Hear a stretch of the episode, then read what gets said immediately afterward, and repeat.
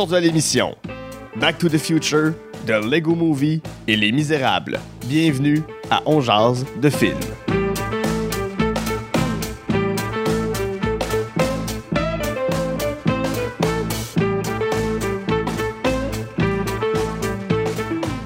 Bonjour à tous et à toutes, c'est Guy à Saint-Cyr, on jase de film, la formule est bien simple, je m'entretiens avec un ou une invitée de ses goûts en matière de cinéma. Ensemble, on passe en revue trois coups de cœur, un film détesté et un plaisir coupable. Ce sont les goods de Bad and the Ugly, la cinéphilie de la personne que je reçoa. Et aujourd'hui, je m'entretiens avec une euh, chanteuse que vous avez sûrement déjà remarqué pour tous ses passages à la télévision, à la radio. Euh, vous l'avez peut-être suivi sur Twitch. Euh, C'est quelqu'un qui aime jouer avec la musique, la parodier et s'amuser intelligemment avec les textes. Elle se qualifie elle-même d'être un petit bout de femme. Andy Saint-Louis, allô? Hello Guy! Comment tu vas? Ça va toi? Très bien, merci. Merci d'avoir accepté euh, l'invitation à venir jaser de film avec moi aujourd'hui. Ça fait plaisir, ça me faisait sortir de chez nous. oui, oui, oui, oui. Ben, les occasions sont rares de, de Mhm. sortir de ce temps-ci. Euh, dans, dans- dans ton background, tu as fait l'école nationale de la chanson de Grand Bay. On a pu te voir à la voix en 2014. Tu as été directrice musicale sur l'émission Un cocktail sous la couette avec Chantal Lamarre et Catherine Etier. Euh, tu as sorti des albums euh, chroniques d'un petit bout de femme en 2019 et l'album que tout le monde attendait en Oui. 2021, album pandémique, c'est. A- a- Il n'y a pas un chose avec que j'allais sortir en fait. Comment? Il n'y a pas un choix qui savait que t'allais sortir Ouais, c'est ça. C'était vraiment pour le plaisir dans mon salon, dans mes affaires. Donc pourquoi ne pas l'appeler l'album que tout le monde attendait? C'est bien parfait. Il y a un petit côté. euh, en, en- en étant, en étant moins dramatique, mais il y a un petit côté qui m'a rappelé Inside de Bo Burnham. Ah oui, dans ben oui. Oui, oui, oui. En fait, il y a plusieurs personnes qui m'en ont parlé. De... En fait, la plupart du monde, quand ils ont vu le documentaire de Bo Burnham Ouais. sortir, j'ai eu plein de messages. Va écouter ça, c'est ton âme sœur, mais tu le sais pas encore. Donc là, je suis allée écouter, puis effectivement, OK, je, je comprends d'où vient le, le- la, la- la folie euh, semblable. Ouais, ouais, ouais. On a pu te voir depuis deux ans dans les revues Scram des pile-poils, Oui. euh, dans une parodie de Beau Dommage en 2020. et cette année, tu as eu ton grand rôle en faisant euh, Marimé. dans une parodie, ben, dans une chanson qui, euh, qui se moquait. euh, Peut-être pas toujours gentiment de Marie-Pierre Morin, Qui mais. écorchait gentiment, mettons. Qui écorche Oui, oui, oui, on va. Ouais, gentiment. je sais pas si c'est le meilleur mot. Euh, avant qu'on rentre dans ta liste, je demande toujours à mes invités, puis toi, ça va revenir, j'ai l'impression, tout au long de, de- des films dont on va parler, mais c'est quoi les, les films qui ont marqué ton enfance? Avec quoi t'as grandi? Euh, j'ai grandi avec les films de, de mes parents, évidemment, Ouais. ce que mes parents écoutaient. Euh, un film qui revenait beaucoup, beaucoup quand j'étais jeune, c'était euh, Mission Cléopâtre. Astérix Oui. et Obélix, Mission Cléopâtre. Mon, le film préféré de mon père. On le connaît par cœur. C'est un film qu'on écoute à chaque année depuis qu'on est jeune et c'est euh, c'est un des, des plus grands classiques qu'on a. Un de ceux qui va revenir plus, plus tard aussi, c'est le Back to the Future, la Ouais. trilogie. Ça, c'est la trilogie aussi préférée de, de mon père. Puis il nous a transmis cette, euh, cette obsession-là, en tout cas à moi. Oui, oui. Puis plusieurs autres euh, films qui ont, euh, qui ont marqué un peu euh, mon enfance. Je dirais beaucoup les Walt Disney parce que quand j'étais jeune, le fait que le, le- le dessin animé mélange l'histoire, la chanson. Mhm.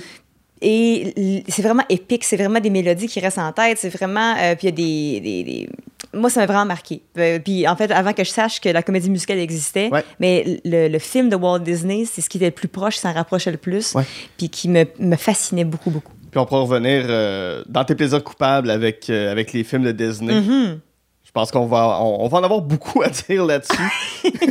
Parce que j'ai aussi beaucoup grandi avec ces films-là. Ah oui. Euh, puis ben, Astérix Mission Cléopâtre aussi, là. Ouais. Imhotep. Ah non, c'est un classique, là. Puis, euh, euh, il est où le magno? Ils ont mangé le magno. Ils ont mangé le magnon. Puis, évidemment, la, la- la grande, euh, le, le grand monologue de Otis. Ben oui, oui, oui. Puis, tu peux écouter ce film-là une dizaine de fois et trouver des nouveaux petits Easter eggs, des petits Ouais. œufs de Pâques. Je sais pas s'il y a une traduction pour Easter egg, là. Pour, Œuf de euh, Pâques. œufs euh, de Pâques, peut-être. Mais à chaque fois, j'en- découvrais encore des nouvelles blagues que j'avais pas saisies dans le temps. Mhm. On a, on a écouté beaucoup les, les grands classiques aussi, tout ce qui était euh, Harry Potter, Ouais. euh, Le Seigneur des Anneaux, Mhm. des, euh, dans, nos, dans nos films qu'on, on a écouté des, les making-of de ça, les, les, les parcs thématiques qui sortaient de ça. Ouais. C'était ouais, une grande réunion familiale d'écouter un film le soir, le dimanche, là, après, après la fin de semaine. Je comprends tout à fait.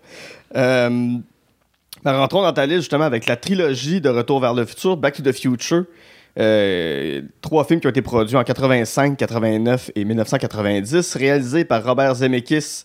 Euh, tous les films mettant en Bob. vedette Bob Zemeckis, Bobby, euh, ça met en vedette Michael J. Fox, Christopher Lloyd, euh, Leah Thompson et Thomas F. Wilson. Thomas F. Wilson dans le rôle du méchant Biff Tannen. Peux-tu me résumer, me faire un court résumé de, de cette fabuleuse trilogie qui est Back to the Future? Ben oui, pour ceux qui ne connaissent pas Pour- Back to pour- the pour- pour- pour Future, les trois les, auditeurs. les 3-4 auditeurs qui ne sauront pas c'est quoi. euh, en gros, Back to the Future, c'est l'histoire d'un d'un jeune euh, euh, qui, qui est au, au secondaire, puis qui, euh, qui, a- qui est ami avec un, un savant fou, disons, là, comme ça, Mhm. un, un scientifique qui est, est très intelligent, qui invente euh, constamment et qui a inventé une machine à voyager dans le temps à partir d'une DeLorean, qui est une Ouais. vieille voiture dont les, les portes ouvrent euh, un peu comme un vaisseau spatial sur le côté. Ouais. Donc, euh, la, la, la voiture, euh, dès qu'elle atteint 88 miles à l'heure, elle démarre et elle s'en va dans le temps, là où ça a été prédestiné, euh, en tout cas, déterminé au préalable.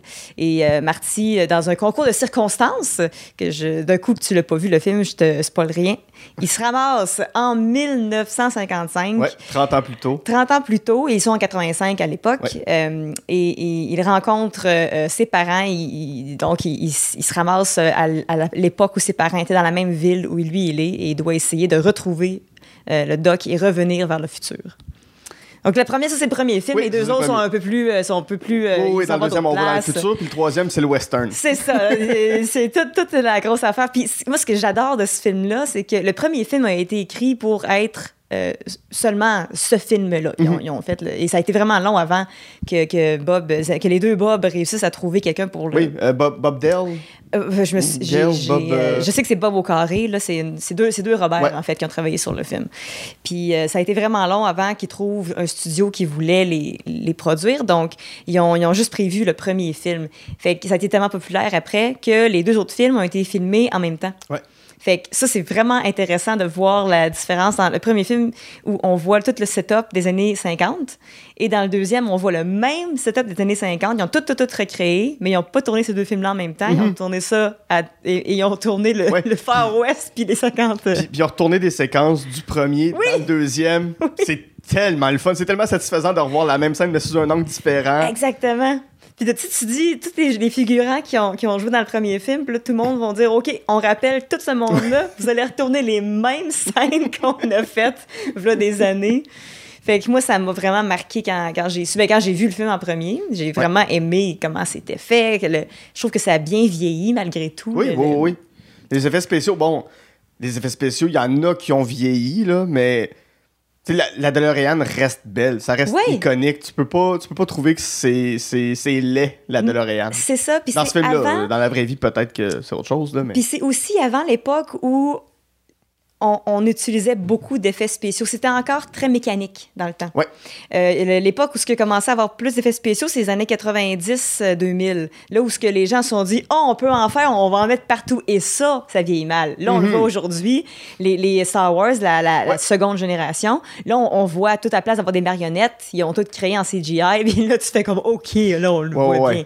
Mais les années 80, 85, euh, 70, 80, mais c'était beaucoup plus mécanique. Donc, ça vieillit vraiment mieux. Ouais. Quand je t'ai envoyé l'invitation pour venir au podcast, tu m'as dit Hey, je veux venir parler de films, c'est cool parce que je suis quelqu'un de nostalgique. oui. Si je... Puis toutes les personnes qui m'ont parlé de, de Back to the Future, je leur pose toujours la même question, mais moi, c'est une question qui m'obsède. Si, si je t'offre la possibilité de rentrer dans une DeLorean, tu t'en vas quand? Oh, oh je sais pas. Euh, J'ai toujours voulu voir les années 20.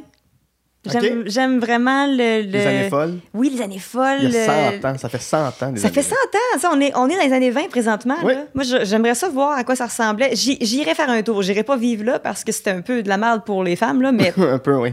Mais l'époque du swing, l'époque des, des, euh, des, des soirées Gatsby, la prohibition, l'espèce de rébellion. Mhm. Il y avait quelque chose qui. Ça bouillonnait, je trouve, ces Ouais. années-là. Ouais, j'aimerais vraiment voir de quoi ça avait l'air. Dans, dans, tes, dans tes chansons, de ce que j'entends, de, ce que tu fais sur Twitch, tout ça, il y a beaucoup, y a beaucoup de. Tu reprends beaucoup les styles des années pour ton plaisir, de- des, des styles de toutes les époques. Qu'est-ce que t'aimes de la vieille musique? Euh, L'organique de la vieille musique. Moi, j'aime quand c'est. Moi, j'adore le big band. J'aime le son Ouais. d'un big band. J'aime le son des Donc, encore les années 20, les années 30. Oui, c'est ça. Mais en fait, la comédie musicale euh, euh, reprend beaucoup de ça. Les, les premières comédies musicales font Ouais. plus de ça, là, font des, des shows big band, des, euh, quand on pense à... ah, j'ai un blanc, mais ça se passe sur un bateau. Puis... euh, Anything you can do, I do can better than you. C'est... euh, Ah. J'ai un blanc! Mais bref, euh, c'est un, des, un, un classique de comédie musicale. Ok, mais attends, ça se passe sur un bateau? euh, ouais, ça se passe sur un bateau. J'ai Don't Rock Titanic the de Boat. musical. Oui, c'est vraiment, vraiment joyeux comme comédie musicale. ben oui! Sinon, c'est l'histoire d'un. Ben, quand, quand, du, du moins que, que, que- que le iceberg se met à chanter, puis que. Oui, c'est ça. Je suis le iceberg. C'est le méchant de l'histoire, en fait. Oui. L'iceberg qui chante. C'est comme euh, euh, Be Prepared, mais à la place d'être sur un gros roche à la fin, c'est Oui, l'iceberg qui grandit. C'est ça. Vous coulerez. Puis comme Ah! Oui, exactement. C'est la version de musical. Non, c'est c'est l'histoire d'un. d'un, euh, je vais le retrouver, le nom. J'ai j'ai vraiment un blanc, mais c'est un, un criminel qui se cache sur un bateau. Puis euh, les, euh, les gens sur le bateau cherchent, il y a des policiers qui cherchent le criminel. C'est un peu.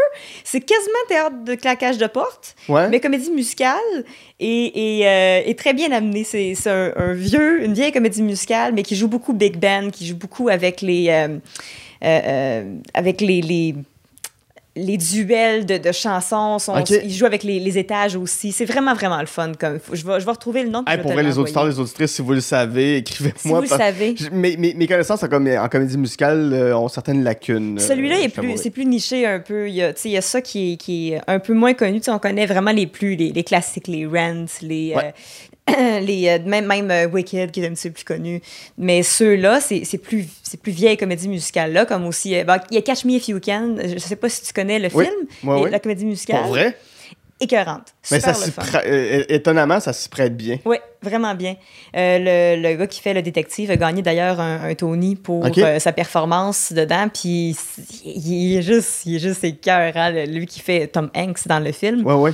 Euh, il y a une chanson, euh, ça vaut la peine. là, c'est- Il y, a- y des versions euh, sur scène de cette chanson-là à des présentations de, de prix comme les Tony Awards. Et ça vaut vraiment la peine. C'est euh, Don't Break the Rules, le nom de la chanson. C'est vraiment euh, excellent. Puis toute la, la comédie musicale est faite avec justement les big, les big bands. Tu vois, les, Mm. les, les grandes, les, les filles qui, sont, qui, sont qui ont été engagées pour la comédie musicale. C'est les grandes filles avec le, le- toutes les kits euh, quand, elles sont, quand, quand elles sont sur euh, les avions, hôtesses de l'air. C'est les mêmes filles qui font aussi les infirmières, Ouais. toutes les places où le jeune, le jeune homme se, ram- se Ah, c'est bien cool. C'est, euh, puis effectivement, c'est encore tout avec les instruments de style big band, de style Beaucoup de cuivre, beaucoup de ouais. espèces de gros tambours, là, des Ouais, ouais, gros ouais. de drum. euh. Ouais, c'est ça. On joue avec les, les tom floor. Puis c'est, vraiment euh, très vivant. Puis c'est, euh, juste. euh, j'adore cette espèce d'énergie-là. Ouais.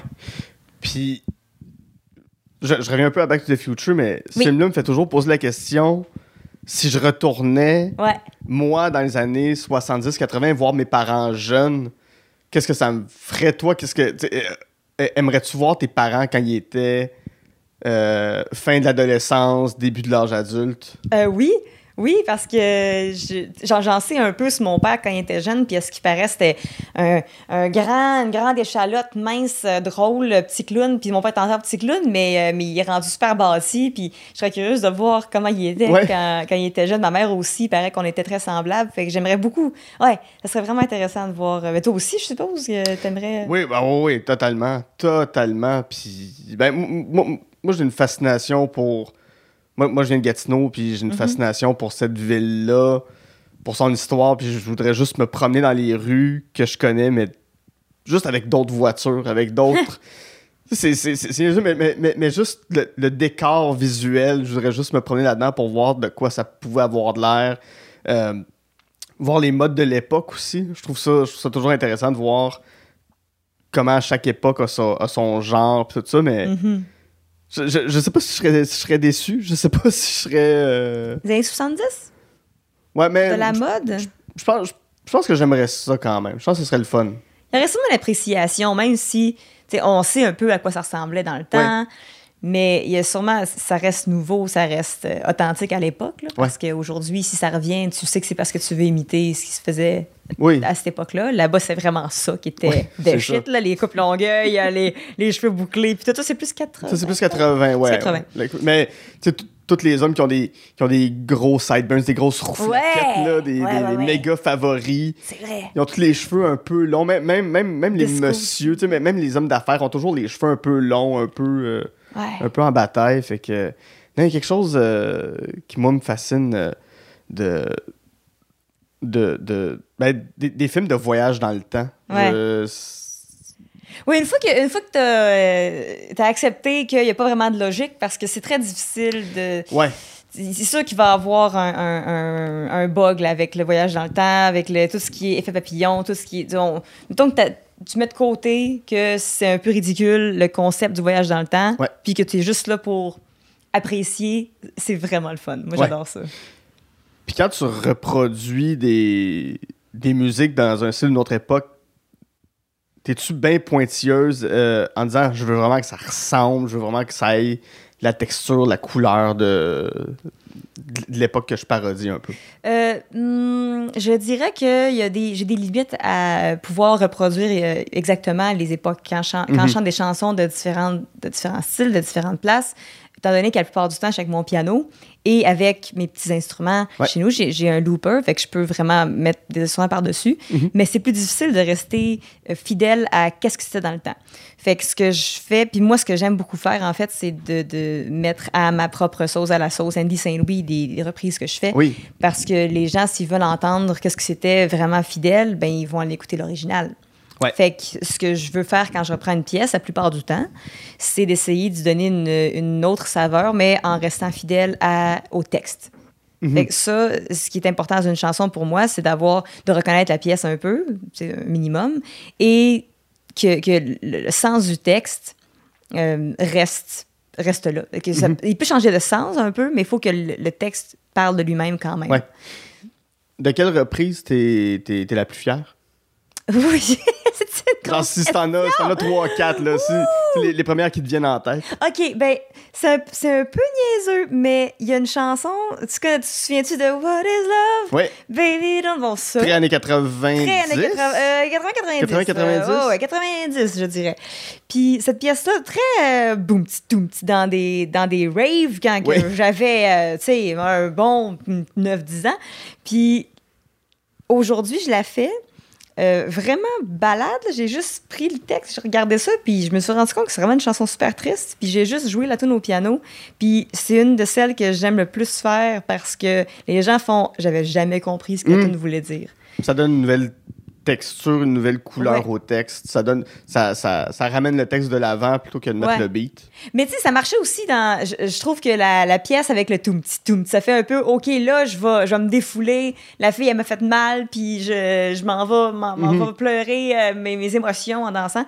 Tandis que la façon dont je la fais, c'est vraiment plus euh, balade, puis c'est vraiment, là, le gars, il est seul dans sa chambre, puis là, il danse pas. Là. C'est vraiment, il a, il a décidé de, de vivre l'émotion au, au complet. Fait que je trouve ça vraiment intéressant d'apprendre une, une pièce et de lui trouver un sens parfois qu'on n'avait pas deviné, qu'on n'avait pas entendu à première écoute. Fait que c'est le genre de choses dont je suis fière quand j'arrive à le faire, puis qu'il y a Ouais. des gens qui me disent Hey, j'avais jamais entendu la chanson de cette façon-là. C'est bon, c'est vraiment bon finalement. Fait que ça, ça, je suis quand même fière de ce genre de pièce-là. Ouais. Euh, sinon, il y en a une, mais personne ne connaît ça. Là. Je sais pas si t'as entendu parler. Tu connais-tu Death Note? Non. Qui est Death Note, c'est un animé. Ah, oui, oui, oui. Un oui, manga, un animé. oui, ok. Un gars qui est un peu à la Dexter, qui, euh, qui, se, qui commence à tuer des méchants, mais Ouais. c'est un. De fait, il devient relativement méchant parce qu'il tue Ouais. du monde. Il peut écrire le nom dans un livre. Exactement. Puis la personne va mourir. Le Death Note, c'est un cahier, puis quand tu écris le nom de quelqu'un dedans, tu son, sa- son visage en tête, la personne va mourir. Euh, très, très, très bon. C'est une de mes émissions Mhm. préférées euh, all around. C'est Ouais, c'est c'est super bien. Et il y a, qu'on a découvert, là, pas une couple de mois, il existe une comédie musicale. Death Note, the musical. Quand quelqu'un m'a dit ça, j'ai fait, voyons donc, qu'est-ce que c'est ça? Puis là, il y avait un lien C'est en, sur c'est en japonais ou c'est en anglais? japonais, sauf que les chansons ont été écrites en anglais. En premier, ça a été écrit pour faire une comédie musicale sur Broadway. Ils ont enregistré les chansons. Euh, ça s'est pas ça s'est pas rendu jusqu'à Broadway, je pense, ou c'était supposé puis finalement ça a été mis sur la glace. Donc ils l'ont fait au Japon. Euh, ils ont traduit les chansons en japonais pour que ça fonctionne puis qu'ils l'écoutent. Euh, je l'ai écouté. J'ai écouté le, le- ju- juste par curiosité. Puis je l'ai écouté puis je me suis dit, voyons, c'est bien, c'est bien pas si mauvais que ça finalement. Puis après ça, j'ai fait, OK, là, je suis peut-être pas tout seul. J'étais tout seul à penser ça. Je vais l'écouter avec ma gang. On, on- on s'est fait un watch party, ma gang de Twitch, euh, qui sont bien geeks, qui, ont- qui connaissent Death Note. On l'a écouté puis on fait. Ah, c'est vrai que c'est pas mauvais finalement, c'est même, c'est même quand même bon, puis les chansons sont bonnes, puis il y a une des pièces dedans, c'est quand, le, quand Light, qui est le personnage le protagoniste, Ouais. trouve le Death Note, écrit un nom dedans et se rend compte que les gens meurent, ben là, il y a une chanson qui, qui c'est sa réalisation qui pourrait devenir un dieu, puis qui Mhm. pourrait purger les, le, le mal du monde. Ouais. Fait qu'il y a une chanson pour ça, Hurricane. Et, c'est, euh, j'ai vraiment aimé cette, cette pièce-là, puis c'est une des chansons que j'aime le plus faire en- sur mon Twitch. Premièrement, parce que personne ne connaît Death Note the Mhm. Musical, puis là, ils entendent la tune, puis ils font, c'est, c'est bon? Fait que je vais aller checker Death Note the Musical. C'est bien spécial. Je pensais jamais que de tout ce qui existe, Death Note aurait sa comédie musicale. je sais, puis tu sais, quand tu connais le Netflix, l'adaptation Netflix qui est terrible. Ah oui, oui, dans le film, en, le film en vrai. Il y avait pas. Ben, tu sais, le seul côté intéressant, c'est Willem Dafoe oui, qui joue. le- euh, oui, Willem Dafoe, c'est la seule réussite de Netflix. Kiru, c'est ça? Kiru? Euh, qui, qui joue Ryuk. Ryuk. ouais. Ryuk, qui est un des, euh, des dieux de la mort, un Oui, c'est ça.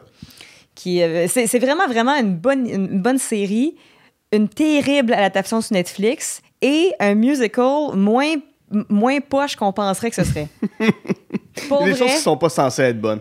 mais c'est ça c'est quand c'est pas censé être bon puis que ça l'est t'es un peu fâché parce que tu voulais tout le long rire de ça puis finalement tu fais oh, c'est c'est pas supposé être bon de Ouais. même là mais, mais ça, ça vaut la peine ça vaut une écoute honnêtement c'est super intéressant Si je reviens à Back to the Future un peu, c'est quoi ta, ton, ton moment préféré dans, parmi tous les films?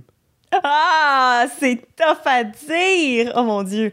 Euh, ok, j'avoue que c'est très difficile à battre. Le, la fin, l'espèce de course contre la montre avec le, le, le- retourner avec l'é- l'éclair, faut qu'il arrive à temps. Oui, oui, du premier. C'est dans le premier film. Ça, je t'avouerais que j'ai toujours une, une- j'ai toujours un petit.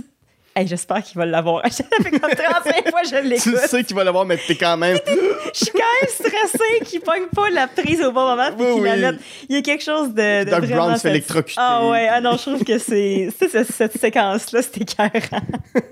Il y a plein de, de moments magnifiques. Là. Moi, les Easy Top qui jouent dans le Far West. Ah oui, dans le ça- troisième. Ah, c'est tellement bon, la toune. C'est super. Euh, Qu'est-ce que. Ben, l'affaire aussi, euh, le, le Biff, euh, Biff Donald Trump, je trouve que c'est du génie. Ouais. Là, le... Ils ont, ils ont très bien flash. compris ce que serait l'avenir. Oui, c'est ça. Ça- C'est freakant parce que c'est ça, là. Ouais. Puis euh, ils n'ont jamais nommé, là, mais. Non, non, mais puis, tu- puis, tu puis ils eux-mêmes, ils, se sont posé la question, je sais que. ouais, Bob Gale? Bob Gale. Oui, Gail, c'est ça. Gail Puis, euh, puis, euh, Bob Zemeckis, puis Steven Spielberg se sont posé la question, tu sais, puis ils l'ont- ils l'ont révélé plusieurs années après, mais ils l'ont dit, on s'est on s'est juste posé la question, il, il serait quoi Donald Trump s'il devenait président? Ah, mon Dieu. Puis en fait, ben, ce serait ce genre de mégalomane qui se promène dans, dans son grand manoir avec, euh, Ouais. avec sa femme qui a- qui- à qui il a payé plein de chirurgie, puis il se promène avec son gun tout le temps, puis il est Ouais. complètement fou, puis... Mais il est pareil, là. Il, Ah, c'est ça. il- il est quasiment fait en or, là, avec oui, ses c'est cheveux c'est l'espèce de. mis par en arrière. Non, non, puis il, il est sais, Biff, Terrifiant. Biff il- il- il- c'est un, un, méchant sympathique, sauf là. Mm. Même, même quand il est adulte, même quand... euh, Même quand il est vieux. même, même quand il est vieux, même, même quand il est en 1955, il est plus bouffon, tata. Il, Ouais. il rentre dans le café puis il est comme McFly! tu y crois Ah pas oui, puis mais- je l'ai écouté, ce, film-là, je sais pas pour toi, mais moi, Ouais. je l'écoute seulement en français. En français, ben oui. C'est un- c'est obligé. Je l'ai essayé une fois en anglais parce qu'à un moment donné, je, je me suis mis à écouter mes films en, en- en langue originale. Ouais. Et je l'ai essayé. Et j'ai reçu en français après 20 minutes. Parce que je sais pas pour toi, mais moi, tu as vu ma photo banane. banane. C'est vraiment plus efficace que. C'est quoi qu'il dit? euh, what are you looking at, butthead? Ouais, Butthead, c'est cute, mais c'est pas banane. ouais, c'est pas banane. C'est pas banane. Tu sais, il y a quelque chose qui, qui, qui, est indémodable, je trouve, dans, dans, la, dans la traduction, même si c'est pas euh, c'est vieille traduction française dans, à l'époque, donc c'est très français. Ouais, puis tu comprends que si tu te fais traiter de banane, c'est pas gentil. Tu sais, ça devrait pas t'insulter de faire traiter de banane, mais dans ce côté-là, c'était comme non, non, tu m'appelles pas banane. oh, ben là, c'est quand qui dit euh, euh mauviette. La, la, mauviette, là, ça, Marty le prend pas. Mais ouais, le Biff est un, est un méchant euh, bouffon, sauf quand il est très puissant, puis quand il, a, il sait qu'il a le contrôle sur tout le monde. Là, là, on voit à quel point il peut être terrifiant. Ouais, ouais, ouais. Puis, ben, tu sais, tu parles de la traduction française. Tu sais, des, des, fois, des fois, je suis chez nous tout seul, puis je, je fais des oh, j'aurais pas dire ça, mais j'aime ça faire des voix dans la vie. Moi aussi, je, je me fais des, Je me fais des voix de Back to the Future, puis je juste comme. Eh, Doc, la route est beaucoup trop courte pour atteindre 88 miles à l'heure. La route La route Là où on va, il n'y a pas de route. On n'a pas besoin de, route. oh, c'est que c'est bon. la musique part, puis t'es comme. Ah, mais OK, la musique, c'est quelque chose d'autre dans ce film-là. Mais... Tu disais mon meilleur moment, là. Si c'est pas une scène, c'est la musique. Hmm. Clairement. Toute, toute la, la, la, la, musique de ce film il y a quelque chose, autant Jerry Lewis avec, euh, avec Power of Love, avec les, chansons Back in Time, euh, Power of Love qui est une de mes chansons préférées euh, ever. Tu me mm-hmm. demandes une de mes tunes préférées, c'est à part dans mon char. Je me souviens à un moment donné, j'étais sur la route, je faisais une longue route le soir, puis fatiguée. Puis là, à un moment donné, je, change de poste, puis je me j'essaie de me réveiller un peu, puis cette tune le part, et l'adrénaline rentre, me met à taper sur mon volant. Ah, Jamais eu autant de fun, puis aussi, aussi réveillé à ce moment-là, c'est vraiment euh, des, chansons, puis la, juste, juste la musique aussi de façon générale dans ce film-là. Je trouve que c'est ça, ressemble au film, ça l'énergie du film, juste le, juste le bruit, tu, reconnais Back to the Future par... Tu sais que c'est ça. Tu sais que c'est Back to the Future. C'est ça, le film, il y a son thème principal, mais il y a juste cette, cette petite sonnerie-là tu comprends tout de suite ce que c'est. Oui, qui est ma sonnerie de texto d'ailleurs. Ah ouais? Ouais, ouais, c'est la meilleure. meilleure. En fait, oh, j'ai un texto! Là, t'es, nostalgique tout de suite. un texto du passé. Oui, c'est ça. Ah ouais, Ou non, du futur. Tu sais pas. C'est toujours une petite, euh, une petite surprise. Oui. On va passer à ton euh, deuxième film, euh, ton deuxième coup de cœur qui est de Lego Movie. grand film, pour vrai, grand film oh. d'animation, film génial film brillant. Oui. Euh, ça a été... Intelligent, autant intelligent. niaiseux qu'intelligent. Ouais, ça a été... C'est sorti en 2014 après des années des années de production. Je ne comprends pas comment ils ont fait ce film-là. Je, comprends que c'est de l'animation 3D, mais... Ils ont fait tout en modèle avant, par contre. Ouais. La plupart des, des, euh, des, constructions qui sont dans le film ont été faites par des ingénieurs en vrai Lego. Et après, ils ont. C'est pour ça que c'est aussi réaliste. Oui, oui, c'est ça. Euh, c'est réalisé par deux génies euh, de la comédie, Phil Lord et Chris Miller. Euh, les habitudes du podcast savent à quel point j'adore ces deux, ces deux scénaristes-là, ces deux réalisateurs-là. Ils ont fait 21 euh, Jump Street, 22 Jump Street. Ils avaient fait Clone High dans les années 2000, qui est une super bonne série d'animation. ils ont produit Spider-Man Into the Spider-Verse qui est encore là un de mes, un film, un des films d'animation préférés. J'hésitais, euh, c'était un de ceux que. Ah ouais, hein? Ouais, non, je voulais parler aussi. Euh, grosse brochette d'acteurs aussi. Euh, Chris Pratt dans le rôle de Emmett, le, le, le, le, petit Lego principal qui a, qui a plus ou moins une personnalité, qui cherche une personnalité. Will Arnett, le ah. meilleur Batman. Le meilleur, honnêtement, oui. le meilleur. C'est le meilleur Batman. oui. Il n'y a, même pas de. Oui, ils ont, essayé, non, ils en ont, ils en ont essayé, mais non, c'est lui. Euh, ouais. Euh, Elizabeth Banks, euh, je me souviens plus du nom de son personnage, mais tout le monde pense que c'est une DJ. Non, ça, c'est dans le deuxième, ça. Ah, oh non, c'est vrai, c'est vrai. Non, dans le, dans le premier qui a dit ça. C'est. je l'avais, puis je l'ai perdu. ah. Ah, oh, man. Je, je, je l'ai sur le bout de la langue, ça va peut-être revenir. Ça, ça, reviendra. Ça va revenir. Euh, Alison Brie, euh, qui joue Unikitty, qui est un, un chat licorne. Quand elle se fâche, tassez-vous parce que ça va mal aller. Euh, Will Ferrell, qui joue. Ben, essentiellement, il joue Will Ferrell, mais il, il, joue la version Biff Tannen de Will Ferrell. un gars qui a beaucoup trop de pouvoir. Oui, oui, oui. Euh, qui déforme tous les mots. J'aime quand il parle de. de du euh, Craggle? Du, Craggle, ouais. C'est Crazy Glue, mais comme comme il y a des bouts qui sont effacés sur l'emballage, il parle de Craggle au lieu de Crazy Glue. Et la grande voix de Morgan Freeman euh, qui joue l'espèce de prophète, là, ce- Ouais. le, le- le- le- le personnage qui dit qu'il y a une prophétie qui va se réaliser dans le monde des Lego. Wild Style, la fille. Wild Style. Wild Style. Puis tout le monde est comme C'est- Wild Style, t'es-tu une C'est- DJ? c'est ça. Il y a un DJ ou something? Yeah, c'est j'en souviens, là, c'est vrai. Parce qu'elle veut tellement avoir de l'air cool. Puis elle est comme, Ah mon oui. nom c'est Wild Style. avec ses, avec son, son, son morceau plastique de Oui, cheveux. les cheveux qui, qui, qui, qui se twistent sur la tête. Oui, oui, oui, oui, qui, qui, qui vont dans tous les sens. euh, C'est la magie de ce film-là, parce que Ouais. tout t'essaies de faire faire des choses de tous les jours à des Legos qui prennent, mettons, leur douche, mais il n'y a pas d'eau. Dans, dans des Legos, l'eau, c'est des, c'est des tout petits Ouais, morceaux, Des morceaux de plastique. de plastique. Fait que c'est ça qui tombe sur eux autres, c'est ça qui est Ouais. l'eau. Tout, tout a été fait pour que peu importe le mouvement qu'ils vont faire, c'est drôle, peu importe qu'est-ce qu'ils vont... euh, si si tu, tu tasses tes cheveux, ben les cheveux, ils tournent sur ta tête parce qu'ils sont Ouais. durs. C'est ça que j'adore de ce concept-là, Ouais. c'est génial. Ça, ça a l'air d'être fait en, en animation image par image. Ça a l'air, oui. On dirait, on dirait vraiment qu'il y, a des- qu'il y a- qu'il y a des techniciens qui ont bougé Oui. morceau par morceau les petits Legos. Euh, Oui, on voit une espèce de stop, motion, puis ils l'ont ils, l'ont animé comme ça pour que Ouais. ça ait cet effet r- réel-là. Ouais, c'est ça, c'est ça. Puis tu vois même euh, dans, dans, sur, les, sur les Legos, tu vois des traces de doigts. Il y a des empreintes digitales dans le visage Ah, des pas Il y, a des, ça. il y a des petits morceaux de poussière un peu partout. Tu sais, c'est tellement réaliste. Ce film. Puis, tu sais, tantôt, on parlait de. Ben, tu sais, tu parlais de, de- de Death Note, de musical, qui devrait pas être bon à ce Ouais. point-là. Lego Movie aurait jamais dû être bon à ce point-là, mais heureusement que ça l'est. Oui. Oui, oui, oui, ça aurait pu être euh, euh, un peu cringe aussi. Mais euh, en fait, moi, j'ai toujours vraiment aimé les, les jeux vidéo Lego qui Mm. sont dans la même vague que ce film-là. Ouais. Fait que quand le film est sorti, j'ai, moi qui étais une, une habituée des, des jeux vidéo Lego, j'ai fait Ah, mais là, je suis curieuse, j'ai hâte de voir. Je suis et, euh, vraiment pas déçue. Et moi, le, le- le génie de ce film-là, c'est, c'est tout ce qui est derrière. C'est tout, tout ce qui est. Ouais.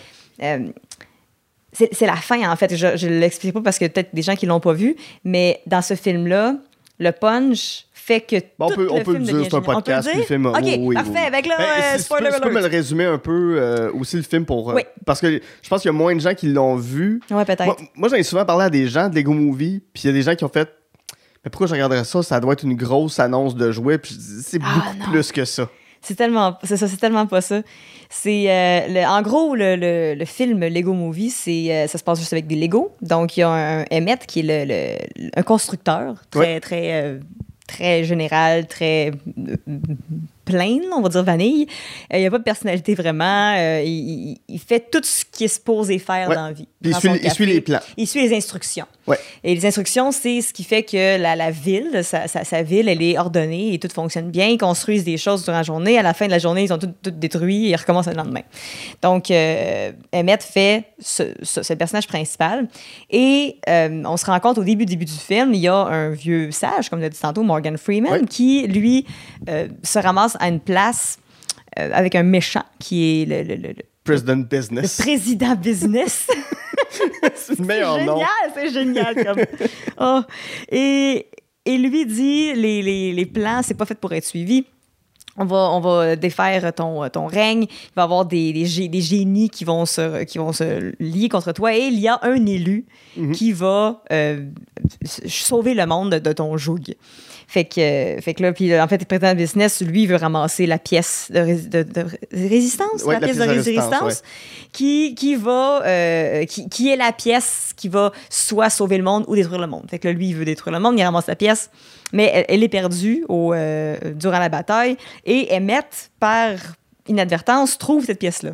Et elle est collée sur son dos. Oui. Fait fait qu'il se ramasse à, à être le, le porteur de la pièce de résistance. Il rencontre le vieux sage qui lui dit Hey, c'est toi l'élu, tu vas être un des plus grands constructeurs. Mais Emmett, lui, il sait rien, il fait juste suivre les Puis, puis instructions. il a tout jamais, ça, il a jamais rien construit de sa vie. C'est ça. sa vie, c'est de regarder la sitcom Where Are My Pants? Oui, c'est ça, qui est la, la même, même affaire à chaque jour. C'est juste quelqu'un qui arrive dans une salle puis qui dit Honey, where are my Ouais, pants? puis lui, il rit. Puis lui, écoute ça. Everything is Awesome, la chanson que tout le monde du écoute. monde Lego que tout le monde écoute, Ouais. sur laquelle tout le monde danse, qui Hey, je viens de la nommer, puis je l'ai dans la tête. Everything is l'avoir. awesome. Everything is cool when you're part of a team. C'est la pire is chanson, awesome. mais c'est la meilleure chanson en When même temps. living your dream. Ah, c'est vraiment, c'est quelque chose. Puis que c'est vraiment très, très formaté comme société. Ouais. Et il y a les rebelles qui sont les maîtres constructeurs. Je me souviens pas exactement. Les, le- les, les, les, les, euh, ouais, ouais. En anglais, il y avait un nom. Les- Master Builders. Master Builders, ouais. c'est ça. Master Builders qui, eux, ne suivent pas les instructions et vont construire des choses euh, vraiment euh,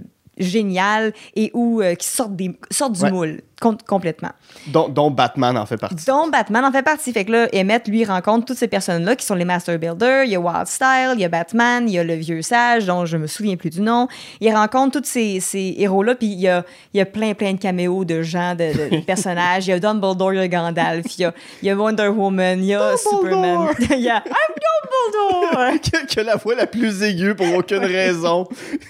Ah non, c'est écœurant. T'as même, même, Abraham Lincoln qui vient faire un. Tour, puis comme Hello! Alors, il y a, il y a du. il y a- il y a- pour vrai, je sais pas combien de, de droits d'auteur ils ont dû payer pour faire toutes ces apparitions-là, mais il y en a, s'il vous plaît, là, de la. T'as, même Han Solo puis Chewbacca Oui. qui arrive avec. C'est écœurant. Fait que t'as as vraiment toutes ces personnes-là qui doivent essayer de, de, de réunir la pièce de résistance avec le Craggle, qui est la- l'arme Ouais. de, de, de- du président business. Fait que c'est ça un peu l'histoire. Puis Emmett qui doit essayer de, de découvrir le, le, le- le plot, puis d'essayer de découvrir ses propres talents là-dedans, mais qui est Ouais. vraiment poche, puis que lui, tout ce qu'il réussit à faire dans, dans, tout le, dans tout- toutes les grosses affaires que les gens font, ce qu'il réussit à faire, sa plus grande invention, c'est un divan à deux étages. Oui. Euh, qui permet aux gens d'écouter la télé en amis. Mais tu sais, puis évidemment, tout de suite, le problème, c'est que, ouais, mais s'ils sont en haut, il y a les, plates, les pattes qui vont en face des autres. T'as un c'est puis- des Legos, fait que non. Ouais, c'est ça. mais c'est ça. Fait que là, qui, évidemment, pauvre Emmett, qui est un petit peu un, idiot, mais qui, qui essaye bien fort. Mais moi, ce que je trouve absolument génial de tout ça, c'est que c'est fait avec une candeur. Le film, les dialogues, les noms, président, président business, Ouais. t'as Batman, t'as- c'est tout fait avec une candeur enfantine. On dirait que c'est. Puis tout le long, tu suis, puis tu, tu te ramasses un peu en enfance en l'écoutant, en, en voyant l'histoire, puis c'est vraiment un peu... Puis des fois, des, des constructions que les Master Builders font sont ridicules. Ils, ils ont, mis, ils, ont, ils, ont, ils ont scotché un requin à une, à une arme. fait que l'arme, c'est un requin ou un pitcher de requin. tu sais, c'est super créatif, mais tout s'explique à la fin quand on se rend compte du, Ouais, parce qu'on peut, on peut spoiler le film. euh, Le spoiler à ce alert. euh, av- avancé de quelques, quelques minutes, peut-être, si vous l'avez pas vu puis que vous tenez ça. à le voir. Fait que oui. le, le gros, gros spoiler, c'est que finalement, tout ce monde-là, ça se passe dans le sous-sol d'un petit garçon dont le père est pas vraiment présent pour lui et le père qui est un grand collectionneur de, de Lego, qui a tout créé une ville en Lego Mhm. et euh, dont le père est Will Ferrell, qui Ouais. est personnifié President Business. par President Business dans le monde de Lego qui Ouais. lui ressemble même. Mais moi, je savais même pas que c'était Will Ferrell Ok. qui jouait dedans quand j'ai écouté le film. Moi, ça a été une révélation. Quand j'ai su, quand, quand j'ai vu le film, puis que j'ai vu le petit gars, qu'à un moment donné, on, on switch dans, dans le vrai, dans le vrai monde d'une façon super géniale, et que c'est le petit gars qui joue depuis le début avec les, les Lego. Donc, Mhm. c'est pour ça que tous les noms sont un peu enfants. C'est pour ça que toutes Ouais. les constructions sont vraiment... euh, c'est vraiment particulier. Mais le père, euh, le père du petit gars, c'est Will Ferrell. Et quand j'ai j'ai vu arriver en dessous, j'ai fait, c'est du pur génie. Ouais. Tout, tout ce que j'ai vu dans le film avant est expliqué par le fait que c'est un enfant qui joue puis qui essaie de sauver la, la- la planète ou la, ou la ville du, du, du monsieur qui veut toutes les règles tout le Ouais. temps, qui est en fait le père du gars. Parce que ce que c'est ça, le père, ce qu'il veut faire, c'est prendre tous ces blocs puis mettre de la crazy glue pour Ouais. que ça bouge, Bouge plus plus. jamais. C'est des modèles, c'est pas un jeu. C'est ça. Puis il y, a- il y a sa table avec sa ville, il y a une table western, il y a une table médiévale, il y a une table juste des trucs de Batman. Puis le petit gars, il fait Ouais, mais tous ces, tous ces univers-là peuvent se connecter, peuvent rentrer ensemble. C'est des Lego, on peut faire ce qu'on veut avec. Puis Ouais. on, peut, on peut détruire une maison. Je suis tombé il y a pas longtemps sur un, sur un, sur un TikTok d'un gars qui a, qui a travaillé pour Lego. Puis il dit Tu sais, ce qu'on vend dans la boîte, oui, il y a un plan, là. Oui, Ouais. vous pouvez le faire. Mais en même temps, vous pouvez faire plein d'autres choses Mm. avec les Lego qu'on vous donne dans ce plan, dans, dans, dans ce modèle-là. Vous n'êtes pas obligé de juste faire ce qui est sur le plan. C'est ça que le film dit, en fait. Mhm. Moi, ce que je trouve absolument fou de, de ce film-là, c'est le fait que ça reflète vraiment bien la créativité d'un jeune, puis la- la- la- je sais pas, il y a quelque chose de, de sortir des boîtes, c'est ça fait du bien des fois, puis même à la fin, c'est ça qui arrive, là, le père qui euh, décide, OK, on va... euh, on va, on va, on va s'amuser un peu avec. Puis c'est vrai que c'est un jeu. Puis c'est vrai que c'est pas juste posé pour être euh, monté et qu'on ne touche plus jamais. Il y a quelque chose, c'est un jeu, c'est un jouet, Ouais. c'est un- une façon de connecter avec. Puis l'enfant, c'est ce qu'il voulait faire depuis le début, il voulait connecter avec son père. Ouais. Puis c'est. C'est juste, c'est juste génial. J'ai des frissons à en parler de ce film-là. C'est tellement bien fait, mais c'est tellement niaiseux. C'est ça que moi, j'adore le génie dans la, dans la niaiserie. J'adore quand quelque chose n'est pas pris trop au sérieux, mais que tu vois la, la brillance derrière, derrière Ouais. ça. Ça, là, ça me, ça me. À chaque fois, ça me bluffe. Ouais. Ah, complètement. Puis. c'est- Puis c'est pas prétentieux. C'est pas un film qui est prétentieux. Non, un pas film du qui, tout. qui est avec du cœur. C'est ce genre de film que tu commences à regarder, tu fais OK, c'est vraiment beau. C'est vraiment bien fait. Puis plus tu avances dans le film, plus c'est génial. Ouais, Plus il y, a- il y a comme une couche de plus, une couche de plus, puis tu dis beaucoup. OK, il y a de la philosophie, il y a une réflexion, il y y a même un peu de la spiritualité. Euh, Oui, les posters de chat. Les posters euh, euh, dans. c'est quoi? C'est dans le dans l'atelier du père, il y a des posters d'inspiration Oui. avec le chat. You can be what you want. Oui, c'est ça. Mais tu sais, quand, quand, quand il passe d'un d'un univers, parce que ça parle d'une certaine façon de multivers aussi, oui, oui, oui. Oui, Ce qui est bizarre. c'est vrai. Mais tu sais, quand, quand tu parles justement du- de la grosse ville typique américaine Au Far monde, West. au Far West, tu fais comme, attends une minute là. Vous me dites qu'il y a plusieurs univers dans l'univers, puis là, ben, ça, ils se mettent à, à se promener d'univers en univers, puis tu fais, attends. Oui, ils font des multiverses là-dedans un peu. Là. Il y a Ouais, ouais. une espèce de petit euh, toucher à. Non, je trouve que tout se met, s'imbrique vraiment bien. Haha, s'imbrique. ptoutch. Puis il y a, il y a plein de façons d'écouter le film, encore une fois, plusieurs fois. Et comprendre. Il y a des jeux de mots vraiment niaiseux. Il y a des affaires qui arrivent, là. Je- il y a- il y a- il y a- C'est comme Pewter, je pense qu'il a affaire avec Batman à un moment donné. Ah, mais ça, c'est dans le deuxième, c'est le Lego Batman. Il est aussi bon. Le- Lego Batman est, bon, tout aussi bon que. Il est que- très, très que- bon aussi. que Lego Movie. Lego Movie 2 est, est un peu moins réussi. Ouais, moi aussi, j'ai trouvé. euh, c'est difficile de, de reproduire ou de continuer une histoire Ouais. si elle finit déjà. Ouais. Mais, ce que j'aime de, de- de Lego Batman, c'est, probablement un de mes films de Batman préférés, Mhm. euh, avec ceux de Tim Burton, mais je- je- pour, pour garder la magie que ça reste un enfant qui joue, puis le punch est dévoilé dans le premier, fait qu'on Oui, c'est ça. on le reverra pas, mais on comprend que c'est un enfant qui joue, mais t'entends, euh, du, du moment que quelqu'un tire avec un fusil, Oui, c'est c'est pas des bruits de fusil, c'est vraiment quelqu'un qui dit piou, piou, piou, piou, piou, piou, piou, piou. ma chose préférée. Puis t'as même un gros robot euh, de chauve-souris qui marche, puis les bruits, c'est vraiment. oui, c'est un humain qui fait ces bruits-là, c'est pas une machine. C'est... des petits détails qui font, qui font que, que c'est niaiseux, drôle en même temps. Il y a. il y a, euh, je, ah, je sais pas. Oui, puis si vous avez toujours rêvé, pourquoi vous auriez rêvé à ça? Mais si vous avez toujours rêvé de voir Batman se battre contre l'œil de Sauron, Ah ouais. puis le requin dans Jazz, puis la sorcière dans Wizard of Oz, c'est le film parfait pour vous. Ouais. Ah ouais, ouais, ouais. C'est, c'est un gros mash-up de fun, de... Puis c'est un film qui fait du bien à voir. C'est un film qui fait... Il fait réfléchir un petit peu, mais surtout fait du bien. Ouais, ouais. Ce que je trouve intéressant, je vais faire un lien avec toi, avec ce que tu fais créativement. Euh, Je trouve que tu es très sincère et authentique dans ce que tu fais. Tu te laisses pas. Tu t'as- pas comme embarqué dans une machine en disant Mm. Ah, je vais chanter des chansons qu'on va m'imposer. Tu y vas à ton style. Euh, tu, tu te plies pas aux demandes d'une industrie. Ouais, pour le meilleur et pour le pire. Ben, pour le meilleur, pour le pire, peut- ben, oui, mais en même temps, ça fait que c'est. Pour, pour moi, il y a une certaine pureté artistique dans ce que tu vas faire. c'est... Je pense que c'est une des raisons pour laquelle j'aime autant ces films-là, parce que ça m'inspire beaucoup dans Ouais. qu'est-ce que je veux faire sur, sur mes propres œuvres. Oui, parce que je pense à ta chanson euh, Si tu hit de l'été, où, tu, où parles que tu tu joueras pas à la radio, là. Oui, c'est ça. Ben, c'est, c'est un, le, le hit de l'été, c'est un peu un pied de nez là, à- à- au hit de l'été. C'est, c'est Mhm. la chanson la plus ironique que Ouais. j'ai écrite de ma vie, puisque c'est. En, en disant, j'écrirai pas un hit de l'été, j'écris un, Un ce, hit, qui est, ouais. ce qui est le plus formaté. C'est Ouais. la chanson la plus formatée que j'ai jamais écrite. Ben, c'est c'est ton Everything is Awesome. Oui, c'est ça. C'est vraiment ça. Puis c'est ça que je trouve. euh, je me suis dit à un moment donné, OK, là, j'ai j'ai le goût d'un peu me défouler sur le fait que ce que je, ce que je, vais- ce que je fais va jamais passer à radio parce que ça ne fit pas. Puis j'ai pas le goût de me formater à ça. Mhm. Mais comment je pourrais écrire une pièce comme ça? Comment je pourrais. Puis.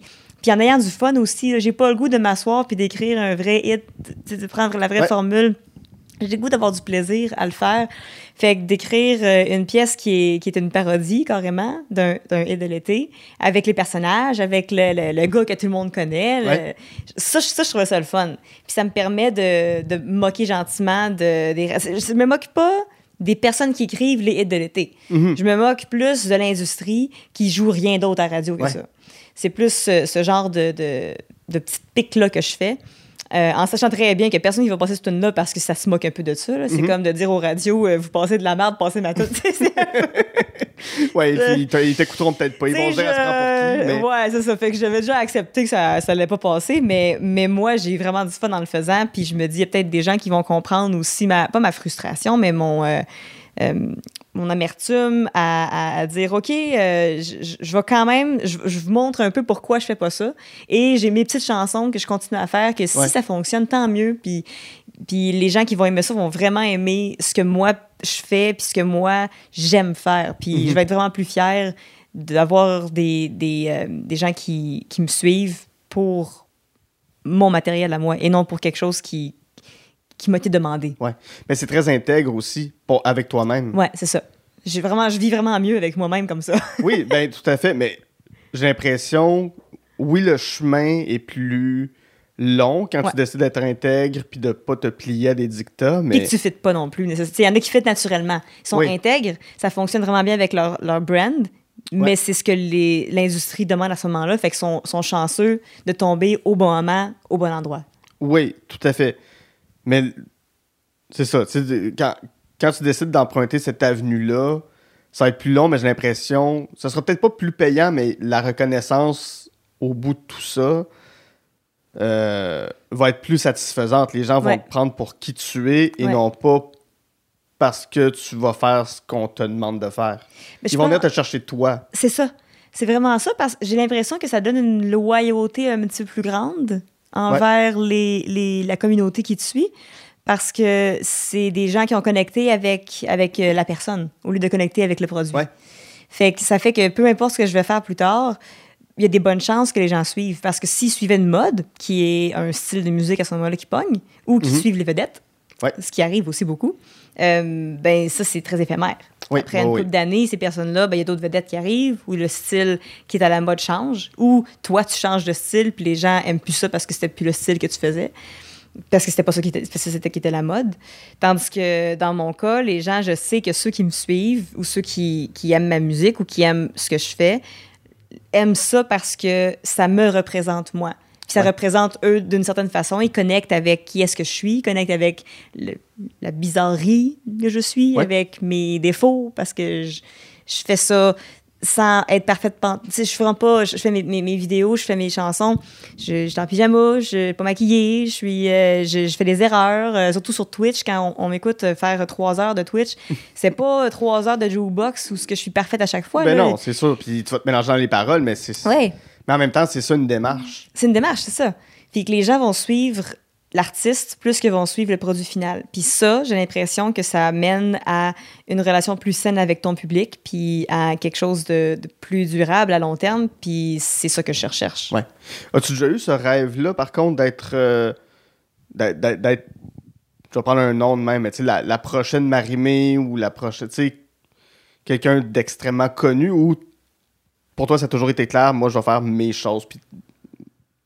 Ça, ça enlève rien à Marimé, ça enlève rien à son talent. Non, non, non. Moi, je, je, je prends juste cet exemple-là parce que Ouais. c'est quelqu'un de connu. C'est quelqu'un que. Euh, ça a toujours été secondaire pour moi. Moi, le, le but premier, ça a été de, de- je veux vivre de ma musique. J'aimerais Mhm. ça payer mon hypothèque, payer Ouais. euh, mes. euh, Quoique personne ne paye d'hypothèque avec rien aujourd'hui, là. C'est rendu bien trop cher. Ouais. Mais, mais euh, pouvoir avoir une carrière qui se tient, avoir des projets un- toujours après, un après l'autre, c'est ça, mon, mon but premier, c'est ça. C'est d'avoir, de, de faire ce que, ce que moi j'aime, ce qui, ce qui connecte avec moi, puis avec les, les personnes, avoir un contact avec le public tout le temps. Si je faisais juste du studio, je serais extrêmement malheureuse. Mhm. Fait que c'est vraiment important pour moi d'avoir un contact avec les gens. Et après ça, que ce soit avec un, un public vraiment grand ou un public plus petit, ça, ça me passe euh, du pied par-dessus la tête. Souvent, mes meilleurs spectacles, les spectacles dont avec lesquels j'ai le plus de fun, c'est ceux euh, où on est peut-être 40, 50. Hum. Puis euh, que Plus je peux, intime. oui, puis que je peux nommer tout le monde. Je fais ça quand on n'est pas beaucoup. J'ai fait des, des shows dans des, des restaurants euh, quand on était, quand on recommençait à faire des shows à, capa- à capacité moitié, mettons. Puis j'avais fait une coupe de spectacle, une place où on était une quarantaine. Puis durant le spectacle, j'ai appris le nom de tout le monde. C'était comme un genre de, de défi. Il fallait que à la fin du show, j'ai le nom de tout le monde. Puis j'ai nommé, on avait la musique. Puis là, je faisais genre de mini rap avec les noms de tout le monde. Puis ça, je trouve ça le fun. Ben oui. Tu sens que t'as vraiment quelque chose de il y, particulier. il y a un défi là-dedans, là. Ah oui, puis il y a juste un, il y a, il y a quelque chose de, de- de très personnalisé. Les gens sortent puis ils ont vécu quelque chose que personne d'autre va avoir vécu. Mhm. Euh, ça, ça, ça m'allume. Ça, j'aime vraiment ça. Ouais. Fait que autant je vais, avoir, je vais avoir du fun aussi dans une salle avec 800 personnes, sauf que c'est plus impersonnel. Il faut que tu trouves une autre façon d'avoir le contact avec le public. euh, puis de revirer ça pour que ça soit aussi personnalisé qu'avec un petit show avec quelques personnes. Ouais. Fait que le- j'ai l'impression que si j'arrive à vivre de ma musique ou de, ou de peu importe ce que je veux ramasser à faire, si je fais l'animation, si je fais n'importe quoi, qui vient avec mon, mon package, je vais être heureuse qu'il y ait 1000 personnes qui me suivent ou qu'il y en ait, mais- qu'il y en ait 500 000. Ouais. Puis il y a ça qui est le fun avec, avec Twitch. Ouais. Que tu fais ce que tu veux. Ouais, c'est ça. Ça, c'est un, c'est un gros playground. C'est une grosse, Ouais. gros bac de sable. Puis il n'y a pas un producteur qui va venir te dire Ben non, tu peux pas chanter cette chanson-là parce Mm. que raison. Ouais. raison de producteur, raison Ouais. de d'industrie, tu sais. euh. C'est ça. C'est vraiment toi qui es à la barre du, du, euh, du bateau. Tu, tu fais, tu fais ce que tu veux. Si, c'est le public qui décide si, si c'est bon ou pas. C'est vraiment. Tu peux pas être plus directement connecté avec un public que sur Twitch parce que c'est eux qui décident si tu fonctionnes ou si tu Ouais. fonctionnes pas. S'ils aiment pas ça, ils s'en vont. Ouais. c'est vraiment. T'es, t'es le producteur, t'es le soundman, t'es le caméraman, t'es le créateur de contenu, t'es, tu fais tout dans ton émission de télé. Et les gens décident s'ils aiment ça ou s'ils aiment pas ça. Ouais. T'es ton propre master builder. C'est ça. Euh, c'est vraiment ça. Il faut que tu trouves ta façon de construire ton propre univers Lego ouais. en, En chanson, avec, euh, avec tes musiques. Avec, Ouais, euh, ou ouais. un podcast. Il y en a qui font des podcasts Ouais. sur Twitch puis qui ont leur propre. euh, je sais pas si tu connais un peu l'Actuc, qui ont leur propre. euh, Non, non, non. Il y a Je suis moins familier avec les communautés Twitch en général, malheureusement. Là. Mais c'est vraiment une belle place pour euh, faire des, des podcasts aussi. Si tu veux, à un moment donné, euh, amener ton, ton podcast à, Mm. Ouais, ouais. à plus de, de plateformes différentes, là, tu peux le faire en live, l'enregistrer, puis après sortir la version sur, euh, sur, sur les plateformes de, de streaming. Mais ça permet vraiment d'avoir ton, ton, ton propre concept à toi, ton émission, avec tes... ouais. C'est Ah. vraiment, vraiment le fun. Je, vais- je prends ça en note. Ouais. Merci. Euh, ton troisième coup de cœur, là, on, on va à fond dans la comédie musicale adaptée d'un roman de Victor Hugo, Les Misérables, euh, réalisé en 2012 par Tom Hooper, euh, qui m'en vedette Hugh Jackman, Anne Hathaway, Russell Crowe, euh, Amanda Seyfried, Eddie Redmayne, Helena Bonham Carter et Sacha Baron Cohen. euh, qui, bon, l'histoire des, des, des Misérables, ben, on, on peut, on peut la résumer parce que c'est peut-être pas celle qui est la plus connue non plus, même Ouais. si tout le monde connaît un peu l'histoire des Misérables. Euh, c'est euh, ça se passe en- à la Révolution. Euh, euh, dans le mon Dieu, c'est- je me souviens même pas des années. Je suis vraiment mon histoire là.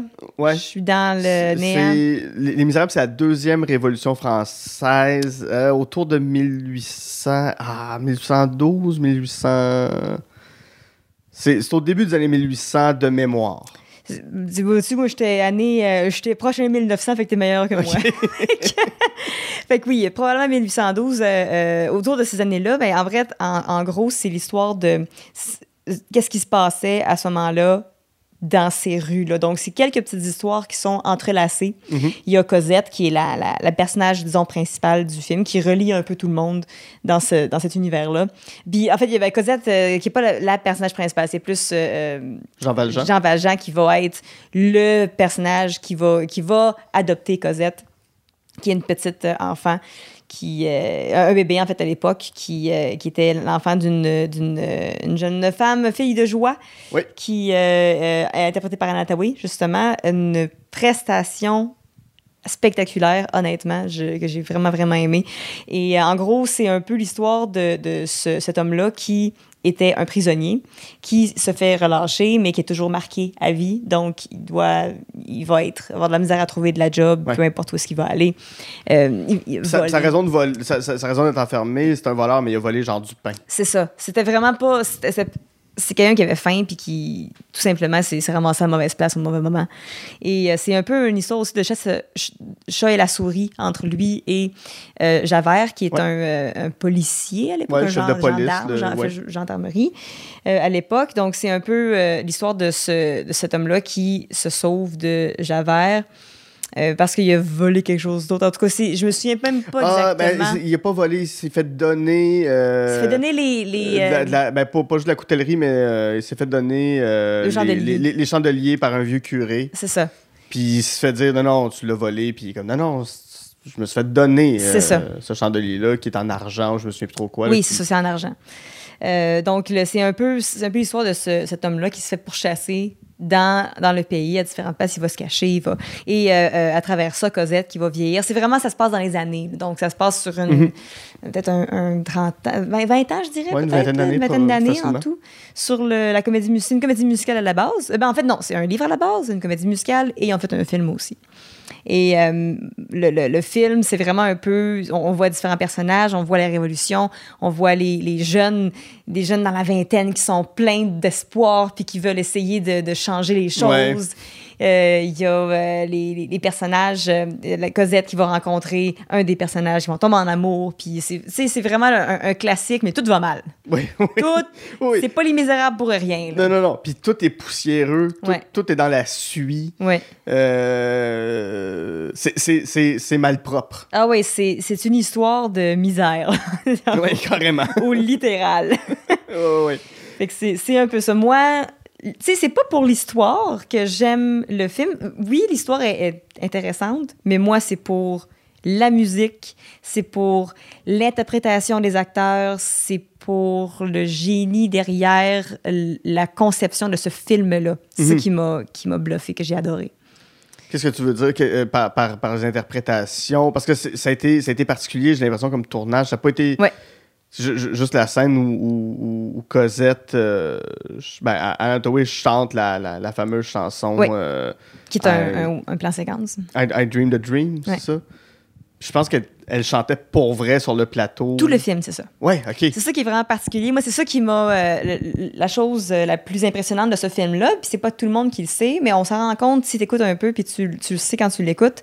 C'est un film, tout, toutes les chansons sont chantées live. OK.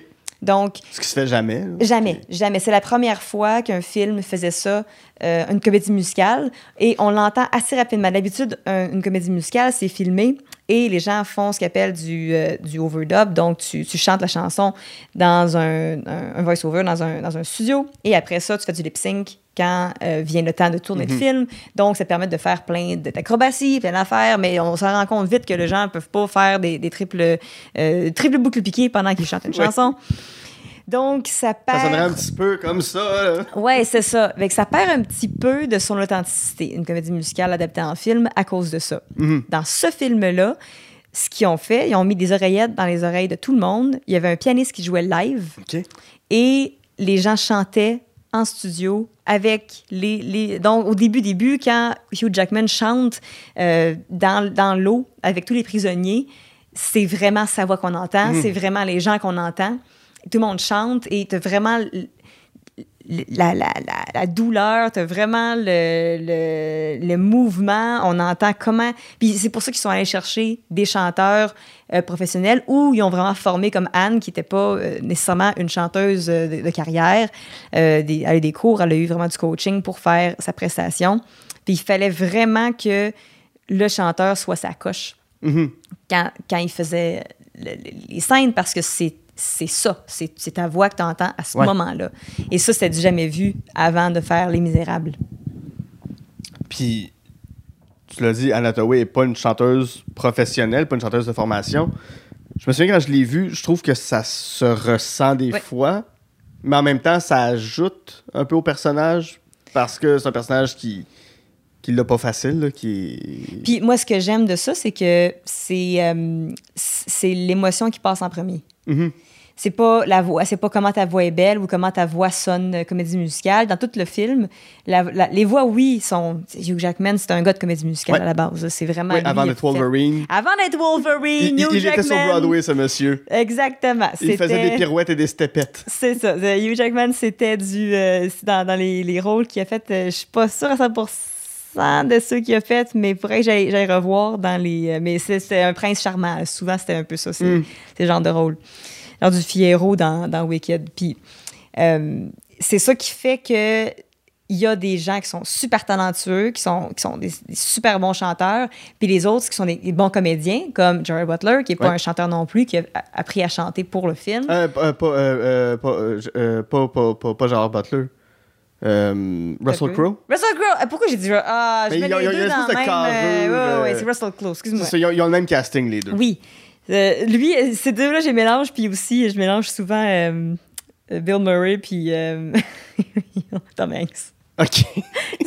c'est deux, c'est deux différents euh, du- duos de- d'acteurs que je. Oui, oui, une espèce de connexion là. dans ta tête qui se Ouais, fait. ça, ça se, ça se, les fils se touchent. Mais c'est ça, euh, fait que euh, Russell Crowe a dû apprendre aussi à, à chanter pour Mhm. faire Javert, mais c'est tellement des bons acteurs que c'est pas grave si c'est pas à la base des chanteurs. Mhm. C'est pas leur, leur vibrato qu'on veut entendre, c'est l'émotion du personnage. Puis c'est ça qui passe dans le film. Ouais. Qu'est-ce que t'aimes des, des comédies musicales en général? Euh, ben, j'aime, j'aime que ça mélange le chant, l'acting, la danse. Il y a comme il y a quelque chose de, de super ridicule dans une comédie musicale. Puis qui se prend pas tant au sérieux. Tu sais, il y a du monde qui aime pas les comédies musicales, puis je comprends. Mhm. Parce que c'est vraiment over the top. Tu sais, tu fais Ouais. une toune, tu, tu parles avec quelqu'un, puis là, tu demandes, tu pars une chanson. Puis c'est vraiment, c'est vraiment over the top. C'est super ridicule à quel point ça va. Il y a le numéro de claquette qui dure 20 minutes, puis là, il y a. Fait que je comprends. Mais moi, c'est ça que j'aime. Moi, c'est ça que je trouve drôle d'une comédie musicale. Le fait que ça se prend rarement très au sérieux, à part, mettons, les, les comédies comme Les Misérables. Mais les, les- de façon générale, il y a quelque chose de, de tellement, ça respire la joie de vivre. Il y a, il y a quelque chose de libérateur, je trouve, dans une comédie Ouais. musicale. Dans être pas capable de dire quelque chose, parfois, ben, le chanter, t'as une émotion de plus qui peut, qui peut te permettre de sortir ton, ton, à ce moment-là, ton, ton émotion, là, ce qui, Ouais. qui voulait. Puis euh, il y en a que je trouve, ils ont, ils ont cette façon-là géniale de d'amalgamer tout ça, puis de se moquer même. Tu sais, quand ça vient de méta, moi, je trouve ça drôle. Le Book of Mormon, qui est une de Oui. mes comédies musicales préférées ever. De, Les- de, de Matt Stone et Trey Parker, les, oui, les créateurs de South Park. qui, qui, je trouve, jouent énormément avec ça, avec le fait que c'est un peu, ils savent qu'ils sont dans des comédies musicales, puis ils se moquent Ouais. de comédies musicales, puis ils, ils se moquent aussi. Ils vont jouer, donnent des pins à, à Star Wars, donnent des pins à Roi Lion. Des, sais, c'est- la comédie musicale, elle est géniale. C'est l'exemple numéro un. Si quelqu'un me dit qu'il aime pas ça, ce Mhm. style-là, je leur dis écoute Book of Mormon. Ouais. Mais même, même euh, leur film de South Park, Ouais. qui ont fait en 99, c'est une comédie musicale. Ouais. Et je je suis pas, pas un amateur de, de comédie musicale, même si je sais pas pourquoi je connais plein de chansons de musical. Uh-huh. Euh, mais South Park, la musique est incroyable. Ouais. Parfois, ah là, il y a des, il y a des, bijoux géniaux. Puis là, je dis que, tu sais, moi, j'aime beaucoup les comédies musicales, mais il y en a plein que j'aime pas. Tu sais, je suis pas, je suis pas quelqu'un qui va aimer la comédie musicale à tout prix. OK. Il y a des choses que je vais que je vais pas aimer ou que je vais pas accrocher ou je fais non, ça c'est pas pour moi ou ah c'est il y en a des quétaines, il y en a là des, des comédies musicales qui sont quétaines. Ben, le même réalisateur a fait Cats. Ah oui.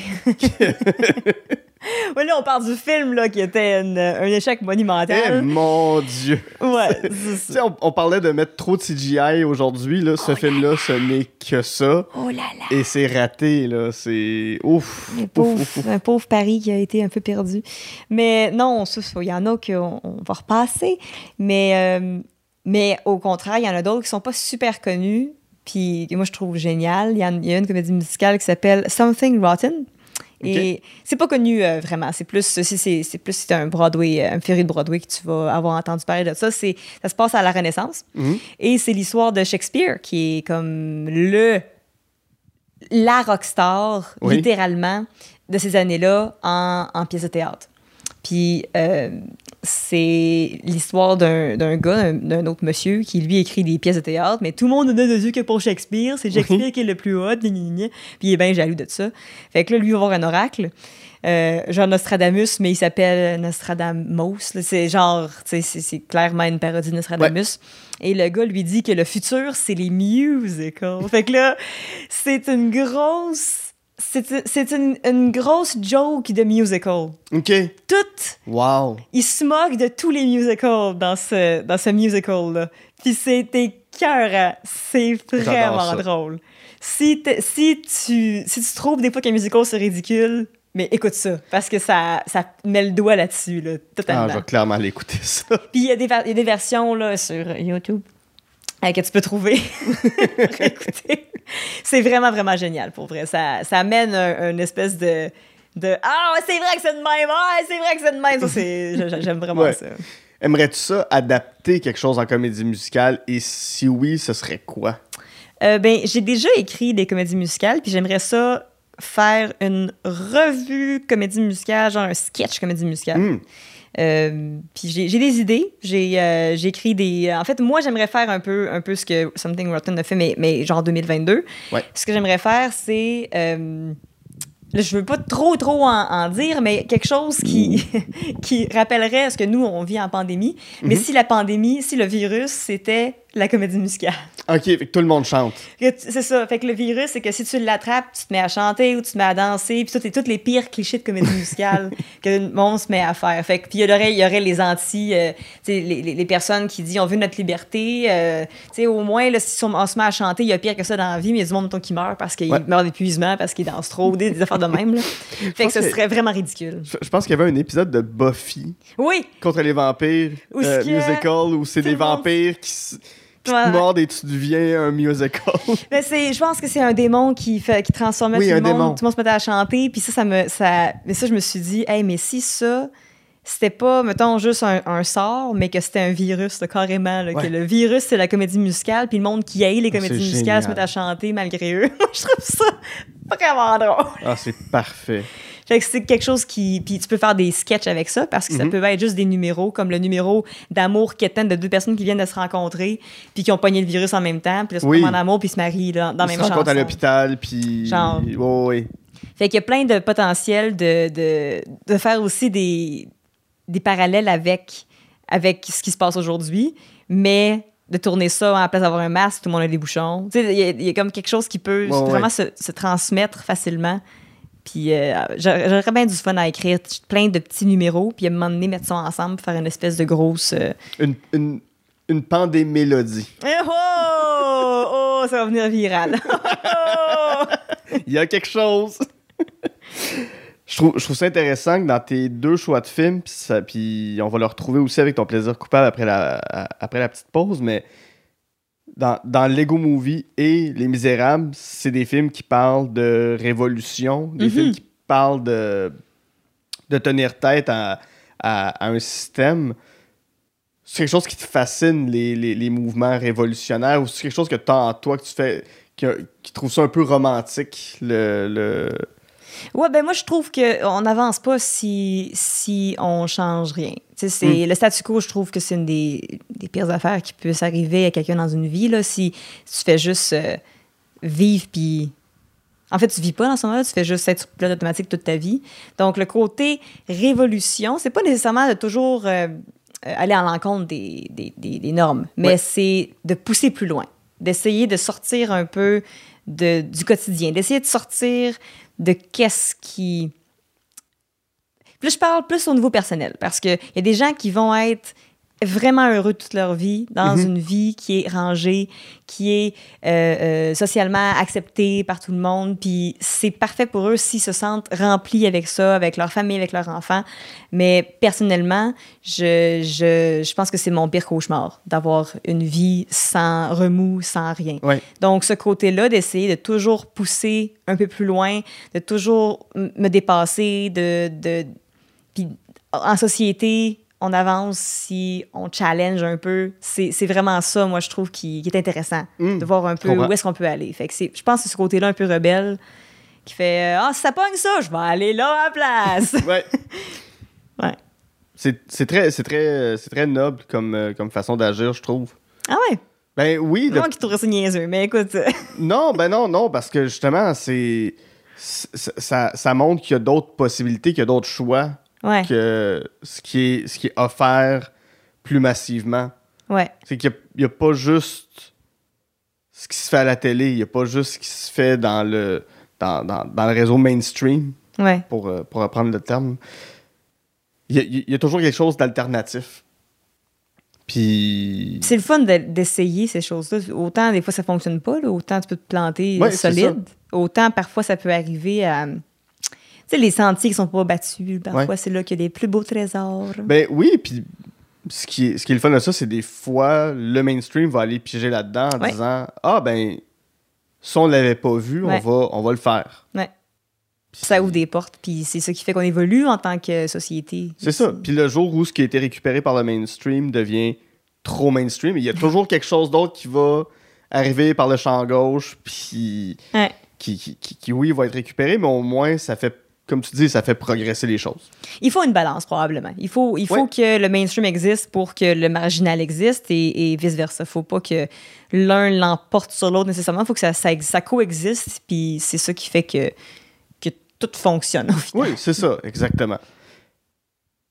Andy, on va faire une, une petite pause là-dessus. Et euh, au retour, si le livre Ready Player One t'a donné envie d'entrer dans l'univers luxuriant de, de l'Oasis, le film, lui, t'a fait vouloir retirer ton casque de réalité virtuelle.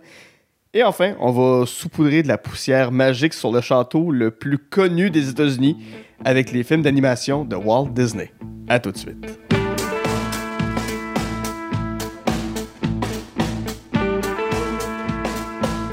Je profite de cette pause pour vous remercier d'être toujours présent en aussi grand nombre. Je prends également ce moment pour vous rappeler qu'on jase de film est disponible sur Patreon au www.patreon.com baroblique de film. Vous y retrouverez des podcasts exclusifs comme l'armoire à cassette où ma sœur Geneviève et moi revisitons les films qui ont marqué notre enfance, ainsi que l'émission Amour et Flamèche où je fais découvrir les films Marvel à ma meilleure amie Camille, tandis qu'elle me montre toutes sortes de comédies romantiques. Parlant de Patreon, j'aimerais maintenant remercier les personnes suivantes.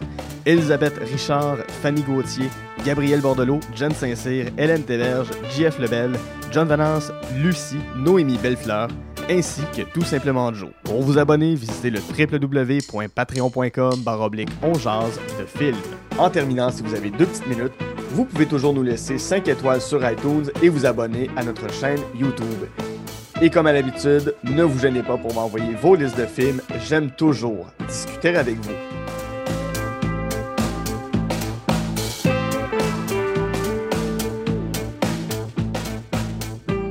De retour à Ongeance de film avec mon invité Andy Saint-Louis, avec qui, en première partie, on a jasé de Back to the Future, de Lego Movie et Les Misérables. Euh, restons dans, dans- dans un film où euh, la, la- la révolte, la révolution, euh, le désir de faire tomber un système est encore présent. Avec euh, euh, Ready Player One, un film de 2018 réalisé par le grandiose Steven Spielberg, Monsieur Cinéma. Ça met en vedette Ty Sheridan, Olivia Cook, TJ Miller avant qu'il soit euh, cancellé, Ben Mendelsohn, euh, Simon Pegg, tou- toujours l'incroyable Simon Pegg, et Mark Rylance. C'est quoi Ready Player One? C'est quoi ce, ce film-là qui est à la base un, un roman du, de, de l'auteur américain Ernest Klein, Ernie Klein? Ernie Klein. Euh, le- le- L'histoire de, de- de ce film slash livre-là, c'est un jeune homme, euh, ça se passe dans les années euh, 2100 quelques, si je ne me trompe Euh, je pense que c'est 2040. Ah non, c'est vrai, c'est vrai, c'est- c'est c'est alternatif par contre. Ouais. Euh, C'est pas si loin que ça. c'est pas- non, c'est 2040 parce qu'il parle des années 80. Fait que c'est euh, c'est dans- c'est pas si loin que ça, sauf que c'est une c'est un peu une branche si dans les années 80 euh, Steve Jobs était en fait euh, euh, Johnny euh, non, pas Johnny mais James- Halliday. James Halliday. James Halliday. James Halliday qui était le Steve Jobs et Johnny Hallyday. Johnny Halliday. Mais je veux voir ça. Allumez le feu. je, je veux quand même. Ben, il est mort, mais. Un musical de Johnny Hallyday qui joue le rôle de Steve, Steve Jobs dans Jobs. Apple the Musical. Apple the Musical. je suis là, je suis là. Je suis à Paris. C'est ça. En fait, c'était si Steve Jobs était en fait James Halliday, Ouais. euh, qui, qui avait créé un système, euh, lui qui était un, un whack de- des années, des années 80, un, un génie déjà des jeux vidéo, et qui avait créé éventuellement un système de VR euh, super immersif. Mhm.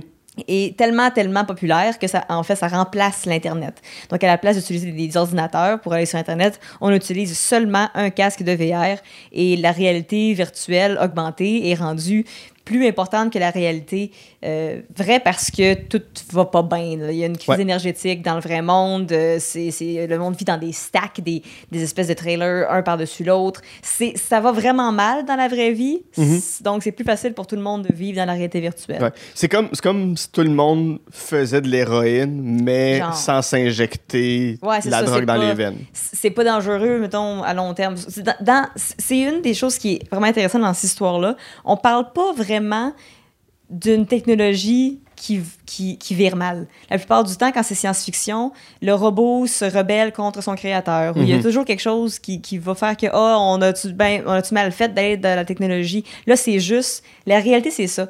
Le, le- le monde va mal, tout le monde vit dans le virtuel. Et Ouais. c'est ça qui est la réalité. Et c'est. Puis l'histoire se passe dans ce contexte-là. Mais Ouais. c'est pas le point central, euh, le problème de société de présentement. C'est vraiment juste l'histoire du, euh, du personnage principal, Wade Watts, qui euh, cherche. Quand on a parlé des Easter eggs plus tôt dans Oui. le podcast, là, c'est le point central Ouais, de l'histoire. c'est une quête de Easter egg. Exactement. James Halliday, qui était le créateur de tout ce concept-là, meurt. Il n'avait aucun héritier. Il a décidé de léguer toute sa fortune à la personne qui va trouver l'ultime Easter egg dans son système d'exploitation. Donc, partout, dans tout ce qui a été créé. C'est des planètes, c'est des mondes, c'est des, des, des shopping centers, c'est tout, tout, tout, tout, Ouais. tout. Il a caché un Easter egg là-dedans. Il, part une chasse au coco de Pâques oui. euh, euh, parmi tout le monde. C'est un, gros cocoton. C'est un gros, gros cocoton de Laval. oui. Il y a autant de morts. oui. non, c'est en fait, euh, ça. En gros, l'histoire, c'est que le jeune, à un moment donné, lui trouve le premier indice. Et là, la, la chasse qui était stagnée depuis plusieurs années repart de, de plus belle. Et là, tout le monde se met là-dessus. Et évidemment, les grosses corporations qui ont des systèmes d'exploitation euh, veulent avoir l'œuf pour pouvoir avoir plus de contrôle sur les publicités. sur- C'est comme les, les gros méchants, Ouais, c'est. Parce que ça, le, le gagnant gagne le contrôle du jeu. C'est ça. Contrôle de toute l'Internet, en fait. Ouais, tu c'est ça. possèdes Internet. Oui, oui, tu deviens Monsieur Internet. C'est ça. Donc, les fournisseurs d'Internet, qui sont pas Internet, qui sont des fournisseurs, Mhm. ben là, eux veulent gagner l'Internet. Veulent gagner toute la- cette fortune-là puis tout ce, ce contrôle-là. Donc, c'est un peu la, la bataille contre les, les jeunes qui sont un peu marginales, là, qui sont des, des- des plus... euh, des, des vrais, vrais fans férus. Et le, ce qui est vraiment génial de ce, ce livre-là, là, je parle du livre, pas du film, Ouais. c'est que euh, ça, ça, ça va jouer avec les années 80 énormément, de la nostalgie, Ouais. parce que James Hallyday, qui était à Asperger, était un maniaque obsessif des années 80. Ouais, de tout ce qui est culture populaire. De... C'est ça. Musique, jeux vidéo, surtout jeux vidéo, mais musique, jeux vidéo, film, tout ce qui est années 80, il était là juste obsédé par ce- cette époque-là et voulait amener tout le monde à cette obsession-là. Mhm. Donc, sa chasse au trésor, elle est truffée d'indices en rapport avec les années 80. Ouais. Et c'est ça, c'est dans cet univers-là que se passe tout, tout- Donc, il y a vraiment un gros essor de- des modes des années 80, les, les, les films, c'est tout rendu hyper populaire parce qu'il y a cette chasse-là qui Ouais. se passe. Donc, le, la prémisse, elle est vraiment intéressante. C'est super le fun à suivre. Le film, c'est. euh, le, le livre, c'est mon livre. Un de mes livres préférés, je le lis à chaque année. C'est comme un. Je, je l'écoute en fait. Je suis encore plus ma tante que, que geek. C'est, euh, je l'écoute en livre audio. C'est Will Beaton qui lit ce livre. Hmm. Oui, ok, ça va Euh, être excellent narrateur. Puis je, je marche euh, dans les rues, puis je prends mes marches, puis j'écoute mon livre audio, puis je, je suis bien heureuse. Et, euh, et moi, j'ai été un peu outragée du film. Pourquoi? Ben parce que dès, dès, dès que dès qu'il avait annoncé qu'il allait un film, qu'il allait avoir un film, je me suis dit comment ils vont faire ça Ouais. parce qu'il y a tellement de références des années 80. Euh, beaucoup de références justement à des films de Spielberg. Donc je me suis dit ah c'est Spielberg qui le fait, peut-être que ça va être ça va ressembler un peu. Euh, le, le livre est truffé de, de puzzles, d'histoires qui se- qui s'entrelacent, de, de, de, de concepts géniaux dans lesquels tu te ramasses dans un film, tu es le personnage principal du film et tu dois dire les bonnes répliques Ouais. aux autres. euh, euh, c'est ça le jeu, là, le, tu vas dans un jeu vidéo, parce que c'était un film, puis il faut que tu, tu te souviennes du film par Ouais. cœur. Parce Donc, qu'il joue à des. Ben, il reprend des jeux comme Joust. c'est ça. Euh, Il joue, il joue à des vieux jeux d'a- d'arcade, Ouais. euh, il se ramasse dans des films et, et malheureusement, le, le film pouvait pas reprendre euh, probablement à cause de droits d'auteur, à cause de, de technicalité aussi, parce que peut-être que c'est moins intéressant de voir du monde jouer à Joust dans un film que de lire à partir de, lire sur ça ou de créer un donjon dans lequel il y a différents euh, différentes euh, obstacles dans lequel au bout il y a une liche qui veut jouer à Joust. C'est vraiment Ouais. ça dans, dans le livre, tandis que dans le film, la première, déjà la première euh, étape, la première épreuve dans laquelle tout le monde se ramasse, c'est une course. Euh, où, où tout le monde doit euh, se rendre jusqu'à la fin de, de, de la course, euh, ou une personne en fait doit se rendre à la fin de la course, mais tout le monde crève parce que les, les obstacles sont trop difficiles. C'est un peu comme un genre de Mario Kart. Ouais, mélangé avec euh, Fortnite. Ouais, genre avec les personnages qui sont là. Et donc déjà là, on déjà dès les premières minutes, on dévie totalement de ce qu'était l'essence du livre, qui était un jeune qui a réussi à trouver avec son, son intelligence personnelle le premier indice. C'est juste la personne qui va, qui va réussir à, à vaincre les premiers obstacles Ouais. qui va gagner. Donc tout le film s'en va vers ça. Moi, ce qui m'a le plus frustré du film, c'est l'histoire d'amour. Oui, oui, oui, qui est très ridicule. qui est, qui est ridicule. Moi, j'étais. Puis le reste, je comprends les, les directions dans lesquelles sont, sont allées parce que c'est pas facile d'avoir tous les droits. C'est pas facile de, de reprendre. Ils, ils- ont fait euh, référence à The Shining d'une belle Oui. façon dans le film. Oui, oui, ça c'est très cool. Ça, c'est le fun. J'ai- J'aime le fait qu'il ait, fait ça. Ouais. Euh, il manque toutes les, les belles petites piques au bout du, du livre que moi j'aimais plus. Mhm. Tu sais, les, le Monty Python, Oui. qui, qui était une de mes scènes préférées dans le livre, où ce que le gars est dans Monty Python et The Holy Grail, puis il faut qu'il fasse toutes les... Puis oui, oui, il faut qu'il refasse le film au complet c'est avec ça, le film. toutes les répliques. C'est ça, tu sais, c'est- les- les- ces références-là, là, le fait que le gars conduit une DeLorean à un moment donné, Ouais. que, que c'est ça son, son véhicule, mais il n'y en a même pas une dans le film. Tout, tout a été changé. Il y a des références des années 80, mais c'est tout pas les mêmes. Mhm. C'est tout été... euh, et, mais, mais je comprends jusqu'à un certain point pourquoi ça a été Moi, ce qui m'a frustré, c'est le fait que le gars, il y a une fille dans, dont le, personnage principal, Wade, tombe en amour. Euh, la fille veut un peu rien savoir dans le livre. Elle est un petit peu. euh, non, moi, mon, ma job, c'est de trouver l'œuf. T'es t'es dans mon chemin, on va être amis, mais pas plus que ça. Et au fur et à mesure, il se crée une, une, euh, une correspondance, puis il jase, puis à un moment donné, il commence à dater un petit peu, mais encore là, c'est pas. Tandis que dans le livre, tout de suite, c'est comme. Il y a quelque chose de super quétaine, comme Ouais. ils l'ont mis dans Il se le rencontre film. puis il s'aime. C'est ça. C'est comme déjà. C'est déjà. Moi, déjà, les histoires d'amour dans des, dans des affaires de même, là, je trouve que c'est un peu superflu. Mhm. L- J'ai vraiment aimé comment ils l'ont mis dans le livre. C'est pour ça que j'ai vraiment aimé ce livre-là, parce qu'il amène l'espèce d'histoire d'amour de façon vraiment plus réaliste. Que euh, ça, ça, ça marche pas tout le temps. À un moment donné, la fille, euh, elle, elle capote parce que le gars, il, dit, il indique qu'il l'aime. Puis elle fait Non, OK, non, wait, là, on vient de se, on vient de se connaître. Mhm. Euh, on s'est juste parlé par texto. Tu me connais pas.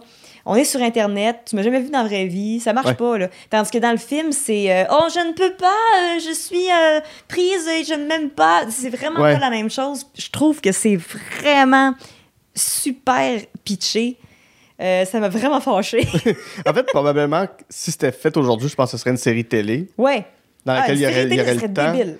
C'est ça, dans, le- dans laquelle il y aurait le temps de Ouais. développer l'univers, développer les personnages. Mais c'est vrai que c'est c'est garoché comme Très garoché. Tant qu'à ça, mets pas l'histoire d'amour dans le film ou, ou donne-y des petits indices.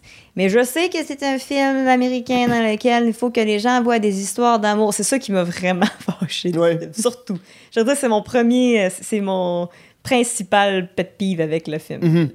Mais c'est ça, il y a, il y a plein de, de petits moments. Moi, dans, moi, un de mes moments préférés dans le livre, c'est quand le gars trouve une machine de, de Pac-Man qui fonctionne, puis qui passe genre 12 heures, non plus que ça. Il passe, passe peut-être une journée complète à faire une partie parfaite de Pac-Man. Ouais. Et c'est tout ça, ça a été effacé complètement du, euh, du, du- du film. Je comprends, parce que c'est un peu plate de regarder quelqu'un jouer à Pac-Man durant 12 heures. Ça, je comprends pourquoi ils l'ont enlevé. Et ils ont, parce qu'ils reçoivent une- un jeton de ça qui se ramasse à être une, une vie supplémentaire au moment le plus opportun. Mhm. Et il sait pas, il y a personne qui sait que c'est ça. Il y a juste un jeton dans ses affaires. Même lui, il n'a aucune idée. Le jeton, il peut pas l'enlever quand il gagne ça. Euh, et ça, dans, dans le film, ils l'ont fait que c'est le, le, euh, un, un robot qui, qui Ouais. lui donne. euh, il a perdu un pari, fait qu'il a dit Bon, OK, euh, je te donne la, la pièce. Tu as gagné mon, de pari, tu te ramasses la pièce. Puis ça, j'ai trouvé ça cool.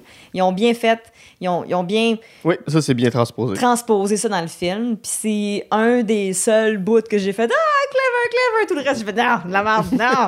Hein, c'est même pas, même le, le méchant, il a pas l'air méchant. Même, ça, ça marche pas. Effectivement. fait que c'est un peu ça. J'ai j'ai trouvé que côté casting aussi. Euh, Wade Watt a l'air ben trop. euh, je sais pas, il, il a pas l'air du petit geek euh, un peu bonhomme tout le monde. Il est comme trop beau, il est trop buff, il est trop. Tu sais, il n'y a, pas de progression dans le fait que Ouais. c'est un petit kid, un petit peu enrobé, qui est pas tant. Tu sais. Oui, puis son, son, son avatar dans le jeu est pas différent de lui. Non, c'est ça. Là, ils ont vraiment fait comme si tout le monde était des, des gros jeux vidéo, tandis que lui, il, se ressemble quand même. Mhm. il, était un petit peu plus euh, euh, magnifié, là, parce que tout le monde euh, se change un peu pour être plus beau. Ouais.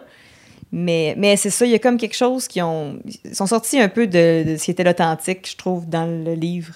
Mhm. Puis euh, toi, donc, toi, tu disais que t'avais quand même. Moi, aimé. c'est- moi, c'est un plaisir coupable. Moi, c'est un plaisir coupable. C'est juste. Il y, a des références que je trouve le fun. Il y a des. Euh, Ben, tu sais, tout- tout- toutes les, toutes les voitures, dans la course, toutes les voitures qui sont là. Mais je pense qu'ils conduisent une DeLorean dans la course. C'est-tu ça qu'il y a dans Ouais, la série ouais, ouais, là? ouais. Mais tu sais, t'as la vieille Batmobile des années 60, mais tu sais, elle revient pas, là. Euh, Ok. tu sais, c'est pas, c'est pas un enjeu qui aille sa DeLorean. C'est ça, c'est ça. C'est plus tard, là, dans, dans le livre, il, il- il en achète enfin une. C'est ça. là. Euh, J'étais quand même surpris venant d'un monsieur de 70 ans qui arrive à, à faire un film comme celui-là, dans lequel il y a quand même beaucoup de références, puis des fois des références hyper pointues à des affaires que même moi je connais pas Ouais, en culture ouais, populaire. Euh, c'est quand même, tu sais, il est quand même très dynamique le film, il est quand même, tu sais, puis il tient, il tient tout le long, toute la séquence euh, quand ils sont dans l'hôtel du Shining. Shining, c'est un de mes films préférés. Ça, c'est une très bonne séquence. Je C'est une très bonne séquence, film, très bien reproduit. Je pense même qu'ils ont, ont fait un vrai décor. Je pense pas que c'est du CGI. Je, je, Euh, je pourrais pas dire. Ou euh, sinon, ben, sinon, juste bravo de l'avoir euh, fait euh, aussi bien que ça. C'est il y, a toutes ces affaires-là que, que je trouve intéressantes, mais tu sais, au final, c'est ça, c'est juste, j'apprécie de voir ces bonhommes-là à l'écran. mhm. Puis quand le film est fini, je repense plus. Ouais, ouais, ouais. Euh, tandis que dans le livre, il y a des trucs auxquels je repense même souvent. Moi, mes, mes deux passages préférés du film, euh, un moment donné, ils se retrouvent sur une planète euh, genre en vectoriel, là, où c'est juste livre? des. Ouais. Ouais. Euh, tu sais, ils se retrouvent sur une espèce de planète en vectoriel où il y a une montagne au loin, Puis puis. qu'elle elle se rapproche jamais. Elle se rapproche jamais, mais tu sais, je trouve, je sais pas, il y a quelque chose, dans la façon que c'est décrit dans le livre, il y a quelque chose d'un peu philosophique qui, moi, me rejoint dans, Mhm. je sais pas, dans mes questions existentielles, dans, Ouais. dans tout le côté comme ah oui je je, je, je me vois être sur une planète puis marcher puis ce que tu vois au loin ne bouge jamais mais le dé- mais le sol lui il bouge Euh, ça, je trouve qu'il y a des moments comme ça que j'aurais aimé voir dans, dans le film parce Des que je- détails. Comme des, ça. des petits détails parce que je le, je le vois tellement dans ma tête de quoi ça peut avoir l'air de Ouais. se retrouver là-dedans Euh, quand il se retrouve dans le quartier d'enfance de Holiday Je pense. euh, puis que c'est les années 80, c'est l'automne. Il y a comme une espèce de couleur très particulière. euh, je- voyais très beige, là, son, euh, son quartier. Ouais, très beige, très. euh, des gros arbres matures. C'est très. C'est le quartier de E.T. Là, si, Mm. si- Oui, les, oui, les- ça. auditeurs, si vous avez vu E.T., c'est ce quartier-là. Ouais. Euh, Puis moi, j'ai grandi dans un quartier qui ressemble à ça. Fait que Ah. j'aurais aimé voir un personnage se promener là-dedans. Je- J'ai l'impression qu'ils ont voulu faire une trop grosse différence entre le monde jeu vidéo puis le monde de la, de la vraie vie. Ouais. Dans le livre, ça se rapproche beaucoup plus de la vraie vie avec une augmentation. Ouais. Tandis que dans, dans le film, ils ont vraiment fait, OK, là, c'est jeu vidéo, là, tout est avec des, des cases partout, il y a des néons, il y a des... Ouais. Il y a- il y a comme pas cette- ce côté-là authentique. Ouais. Puis il y a plus de références. Ben, c'est un film, je comprends, puis c'est Spielberg. Mais il y a plus de références euh, au cinéma qu'aux jeux vidéo. Aussi, aussi, Euh, tous les personnages qu'on voit, c'est des affaires de films. C'est Oui. pas, pas des personnages. Ben, il y a quelques personnages de jeux vidéo. Tandis que c'est beaucoup jeu vidéo dans, dans le livre. C'est ça, exactement. Exactement. Mais c'est ça, c'est un plaisir coupable. Je, je vais pas le regarder par moi-même, mais si je vois qu'il joue quelque part, ah. puis que je tombe dessus, je vais faire, bah, je vais le regarder, puis, Mhm. puis je vais m'amuser, tu sais.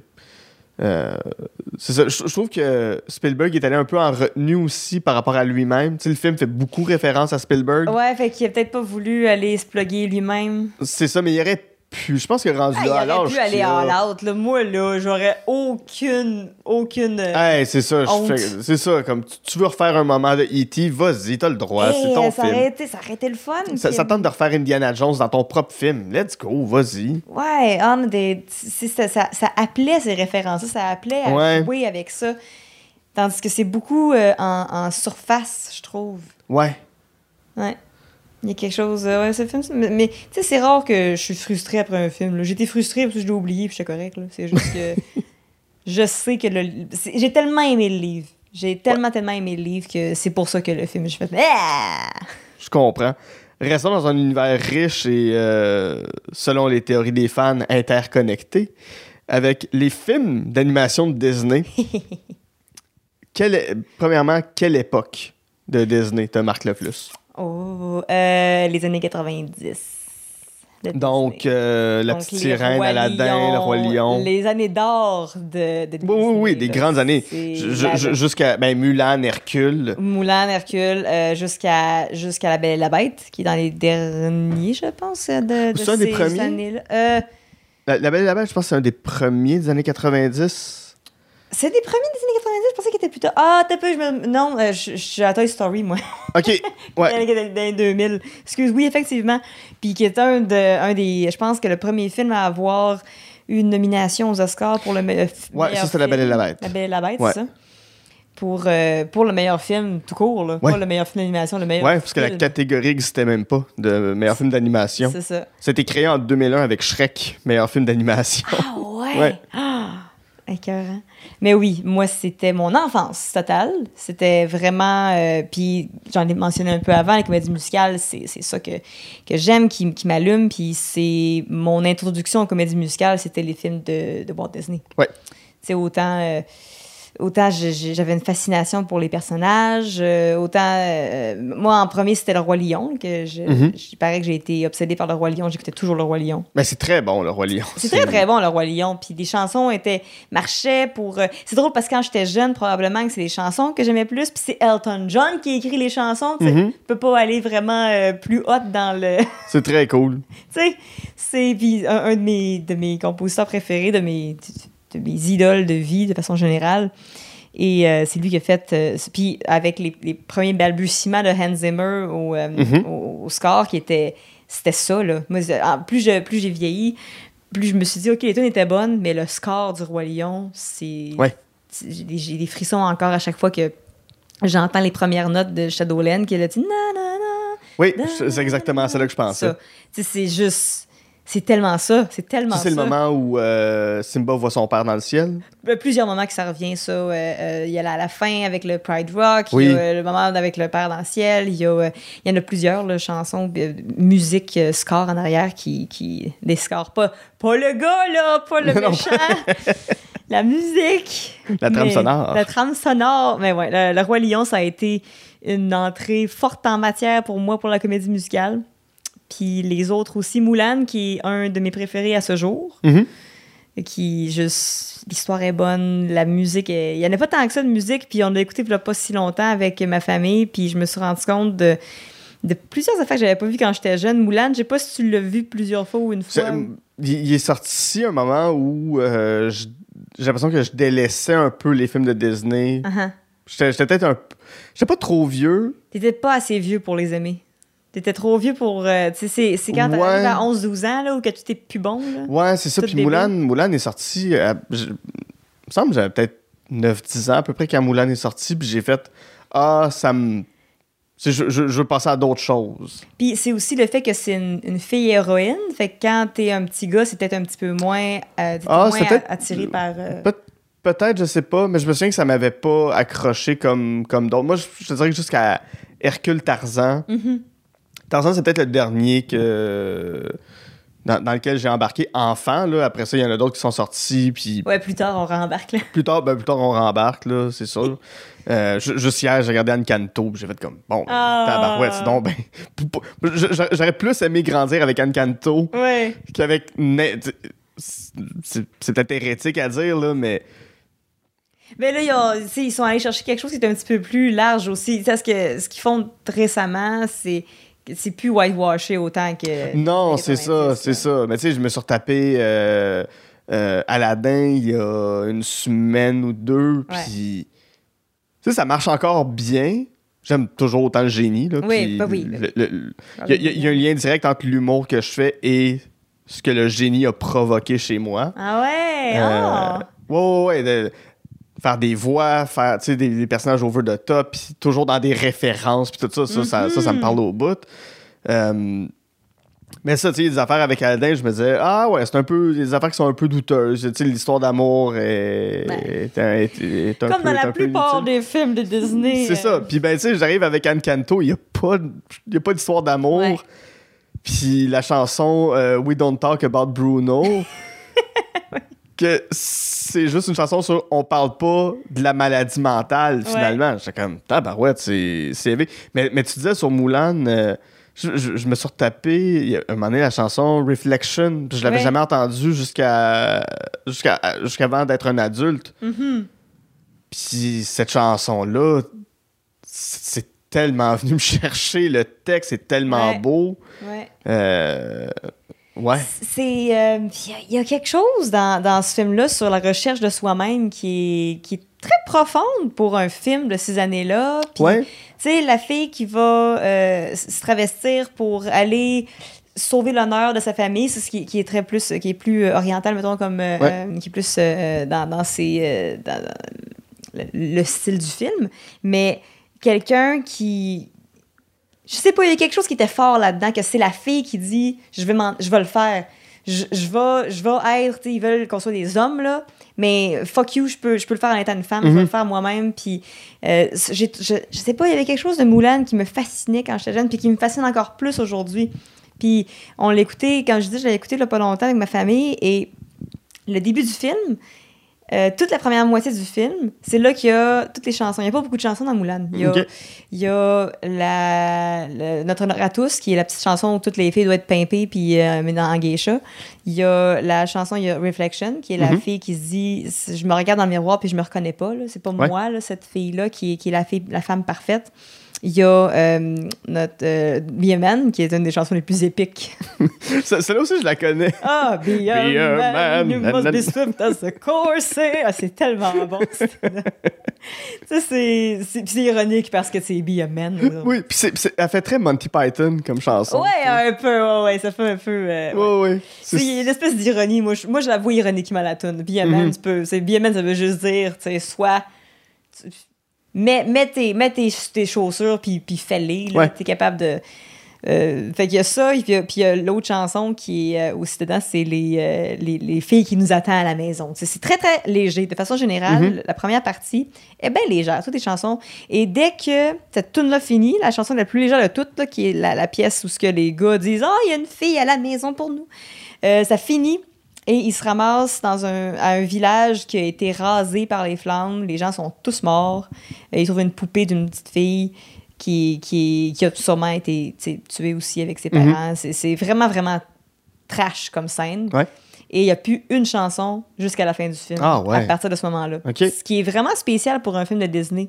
Ouais. D'habitude, d'en mettre saupoudre ici et là, même s'il n'y en a pas tant que ça dans certains, comme Aladdin, il n'y a pas tant de chansons que ça, mais ils sont Ouais, tout au long du film, il y en a un peu. c'est ça.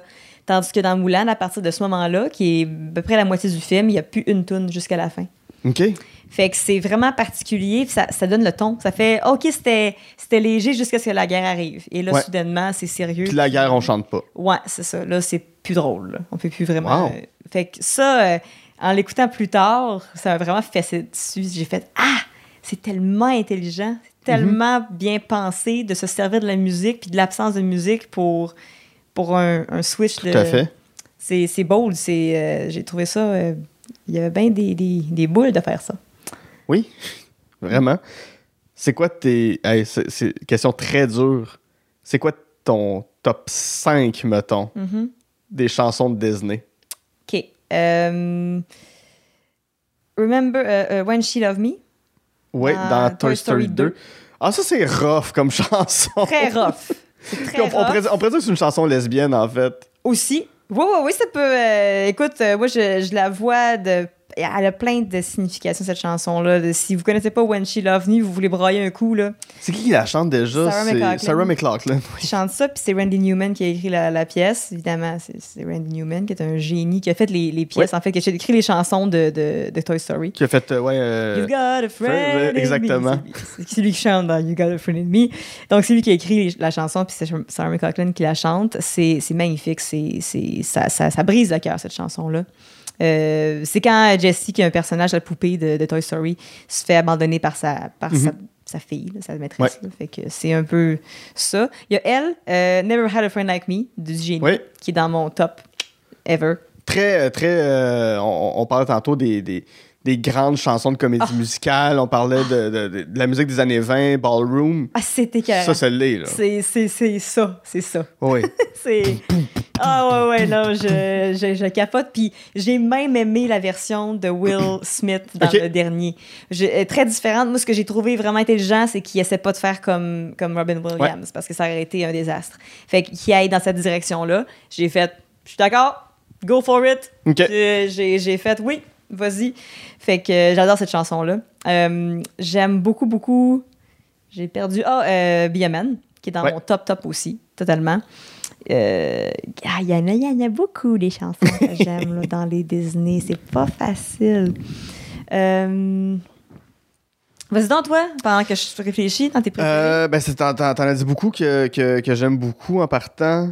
Euh... hey, c'est, euh, une bonne question. C'est une bonne question. Euh, je, ah, ben, je pense que ma, ma préférée là, Ouais. de, de tous les temps de Disney, c'est. pis c'est, pas la plus connue, c'est celle de Frollo dans le bossu de Notre-Dame, Oh! Hellfire. Hellfire! c'est ma préférée. Hellfire! Ouais. Mais c'est parce que c'est, comme le seul film de Disney où il y a comme une espèce de charge sexuelle dans Ah le ouais, personnage. non, oui, puis oui. Qui, est- qui est un des méchants les plus terrifiants, je trouve. Il est terrifiant, puis sa chanson est, est sans pitié. Ouais. Et euh, ce que je trouve fascinant de la chanson, puis je trouve qu'ils sont allés, sont allés très loin avec ce personnage-là, euh, c'est un homme jaloux et possessif qui chante sa colère de... de- de- c'est un, c'est un, c'est un, incel, là. Ouais. Euh, c'est un gars... C'est un, c'est un misogyne qui ne prend pas qu'une femme ne veuille pas être avec lui Ouais.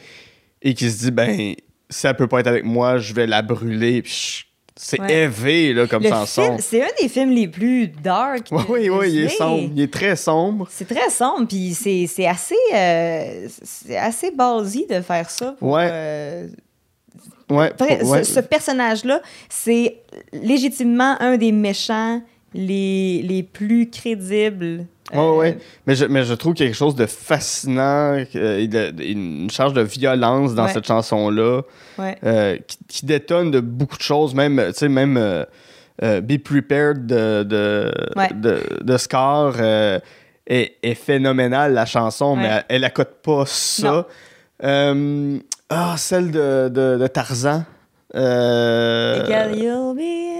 Exactement, ouais. Celle-là, je la trouve super belle. C'est euh, qui qui la chante déjà? C'est Phil, Phil Collins. Collins.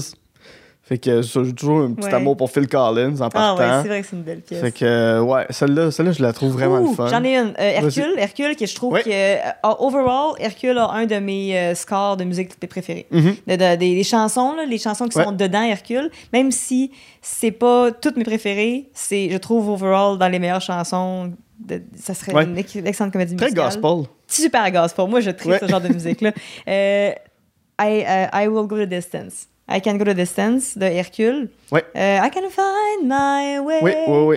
Ça, ça parle de quelqu'un qui n'appartient nulle part, qui cherche son chemin, qui sait qu'il il, il va, il, il va, il va jamais arrêter d'avancer avant de trouver la place où where he belongs, Mhm. où, où il, il va se sentir à la maison. Ouais. Puis ça, ça venait me chercher sur un plan très personnel OK. de ne pas fitter avec personne, d'être avec, de- de- d'essayer de, de- d'avoir une carrière ou d'avoir, d'avoir une vie où tu sens que les gens comprennent pas qu'est-ce que t'es ou, ou ils catchent pas ton, ton, ta personnalité ou dans son cas, mettons, c'est, il, il est un peu il est clumsy, il est trop fort, et, il fait pas. Mhm. Les gens comprennent pas ça, les gens l'acceptent pas. Puis ça, ça quand j'étais plus jeune, là, puis que j'étais un peu bizarre, puis que j'étais un peu sur le side, puis que, ou même quand je commençais à faire de la musique, puis que l'industrie veut, veut pas de moi, je suis comme, Colin, à un moment donné, ils vont comprendre, à un moment donné, je vais trouver où est-ce que, où est-ce que je fit. Ouais. Puis, euh, fait que cette pièce-là, je trouve qu'elle résonne vraiment beaucoup avec, avec ça, cette pensée-là. Ouais, je comprends. Deux, deux auxquels je viens de penser. Vas-y donc.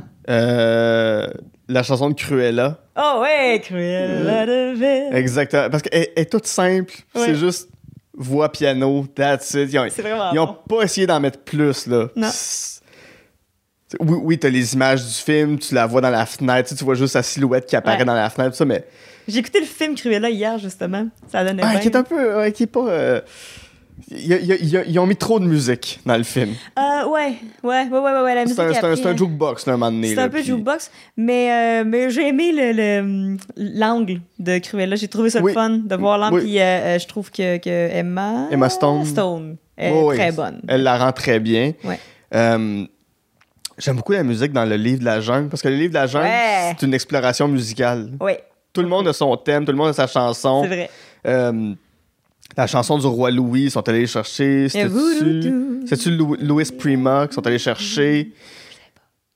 Qui est, qui est un super chanteur à l'époque. Tu sais, tout, tout le monde a son, a son style, mais c'est tout, c'est tout des formes de jazz Oui, dans le film. Puis tout le monde est dans un espèce de jazz un peu weird. ça me fait penser un peu à La princesse et la grenouille. T'as-tu vu le film?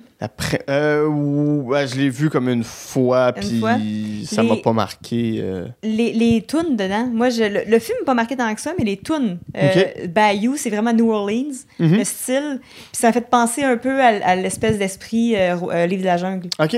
Surtout, tu sais, You're gonna dig a little deeper. Il y a vraiment une espèce de. C'est très, très, très New Orleans, jazz euh, Ok. des a- de ces années-là. Puis ils ont, ils ont poussé la note là-dessus. Puis je trouve que la musique là-dedans, il y a vraiment un, feel. euh, un peu comme un peu comme ça. Chaque personnage a son, son style. Ça, il y a le, le, le- le crocodile qui joue du Louis Armstrong qui joue de la, de la trompette. Ouais, ouais, il y a ouais. le- la Luciole qui est une référence à Ray Charles. Il y a vraiment toutes des, des petites. euh, Hmm. C'est le fun à écouter Ah, pas avec, tout ça. ouais, avec cet esprit-là. Ok.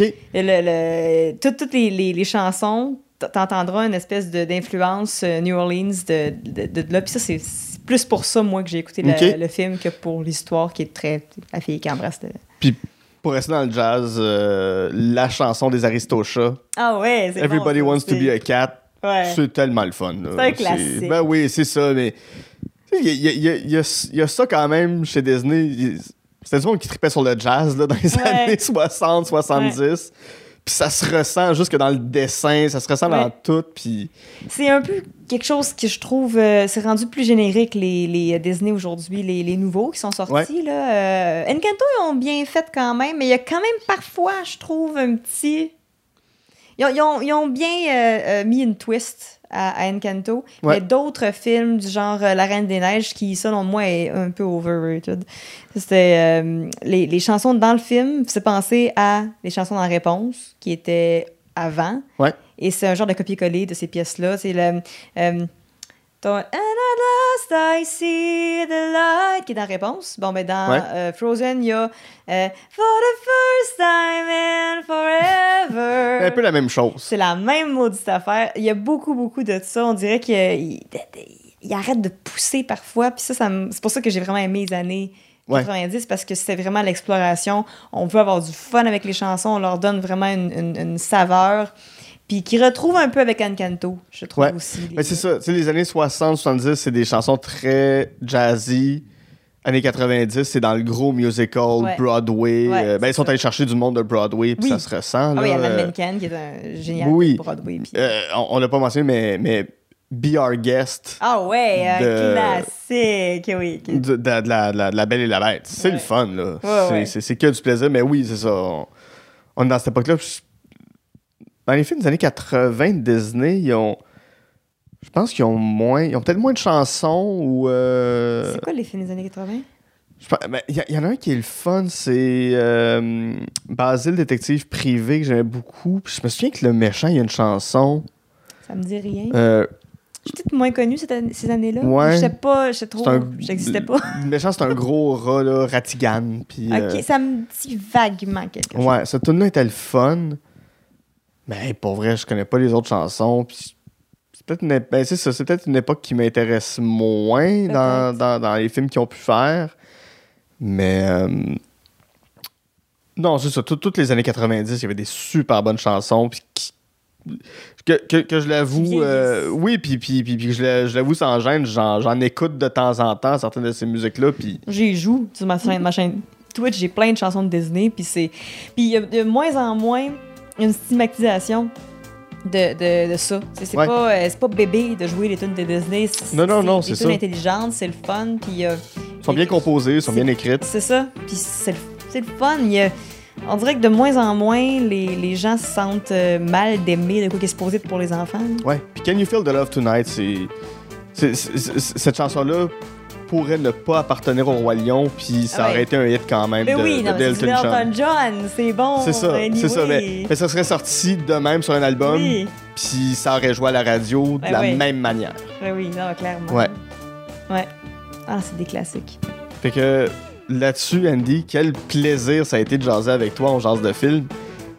Si on veut te suivre, si on veut te, te découvrir sur les réseaux sociaux, on va où? On, on cherche quoi? On cherche soit Andy Saint-Louis sur euh, Facebook, Instagram et euh, YouTube, ou Ouais. Andy de Frenchie pour euh, le Twitch et Twitter, pis ces affaires-là. C'est plus l'international. Ouais.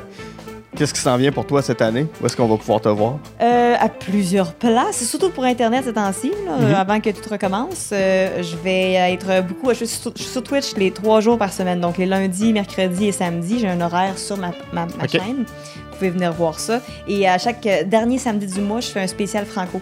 Ah. Euh, donc, je, je parle en français, en fait, tout le stream. Vous pouvez par- je- demander des chansons en français qu'en en anglais quand même, mais le, le stream est tout en français. Puis, euh, puis ça commence à la prochaine saison euh, en mars de Andy de Frenchie.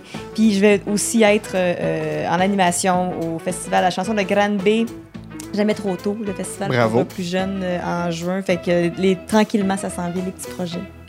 En espérant qu'il y ait de plus en plus de festivals en 2022 qu'il y en a eu en 2020-2021. On se souhaite. Là-dessus, mon nom est Guilla Saint-Cyr et avec Andy Saint-Louis, on a Jasé de film.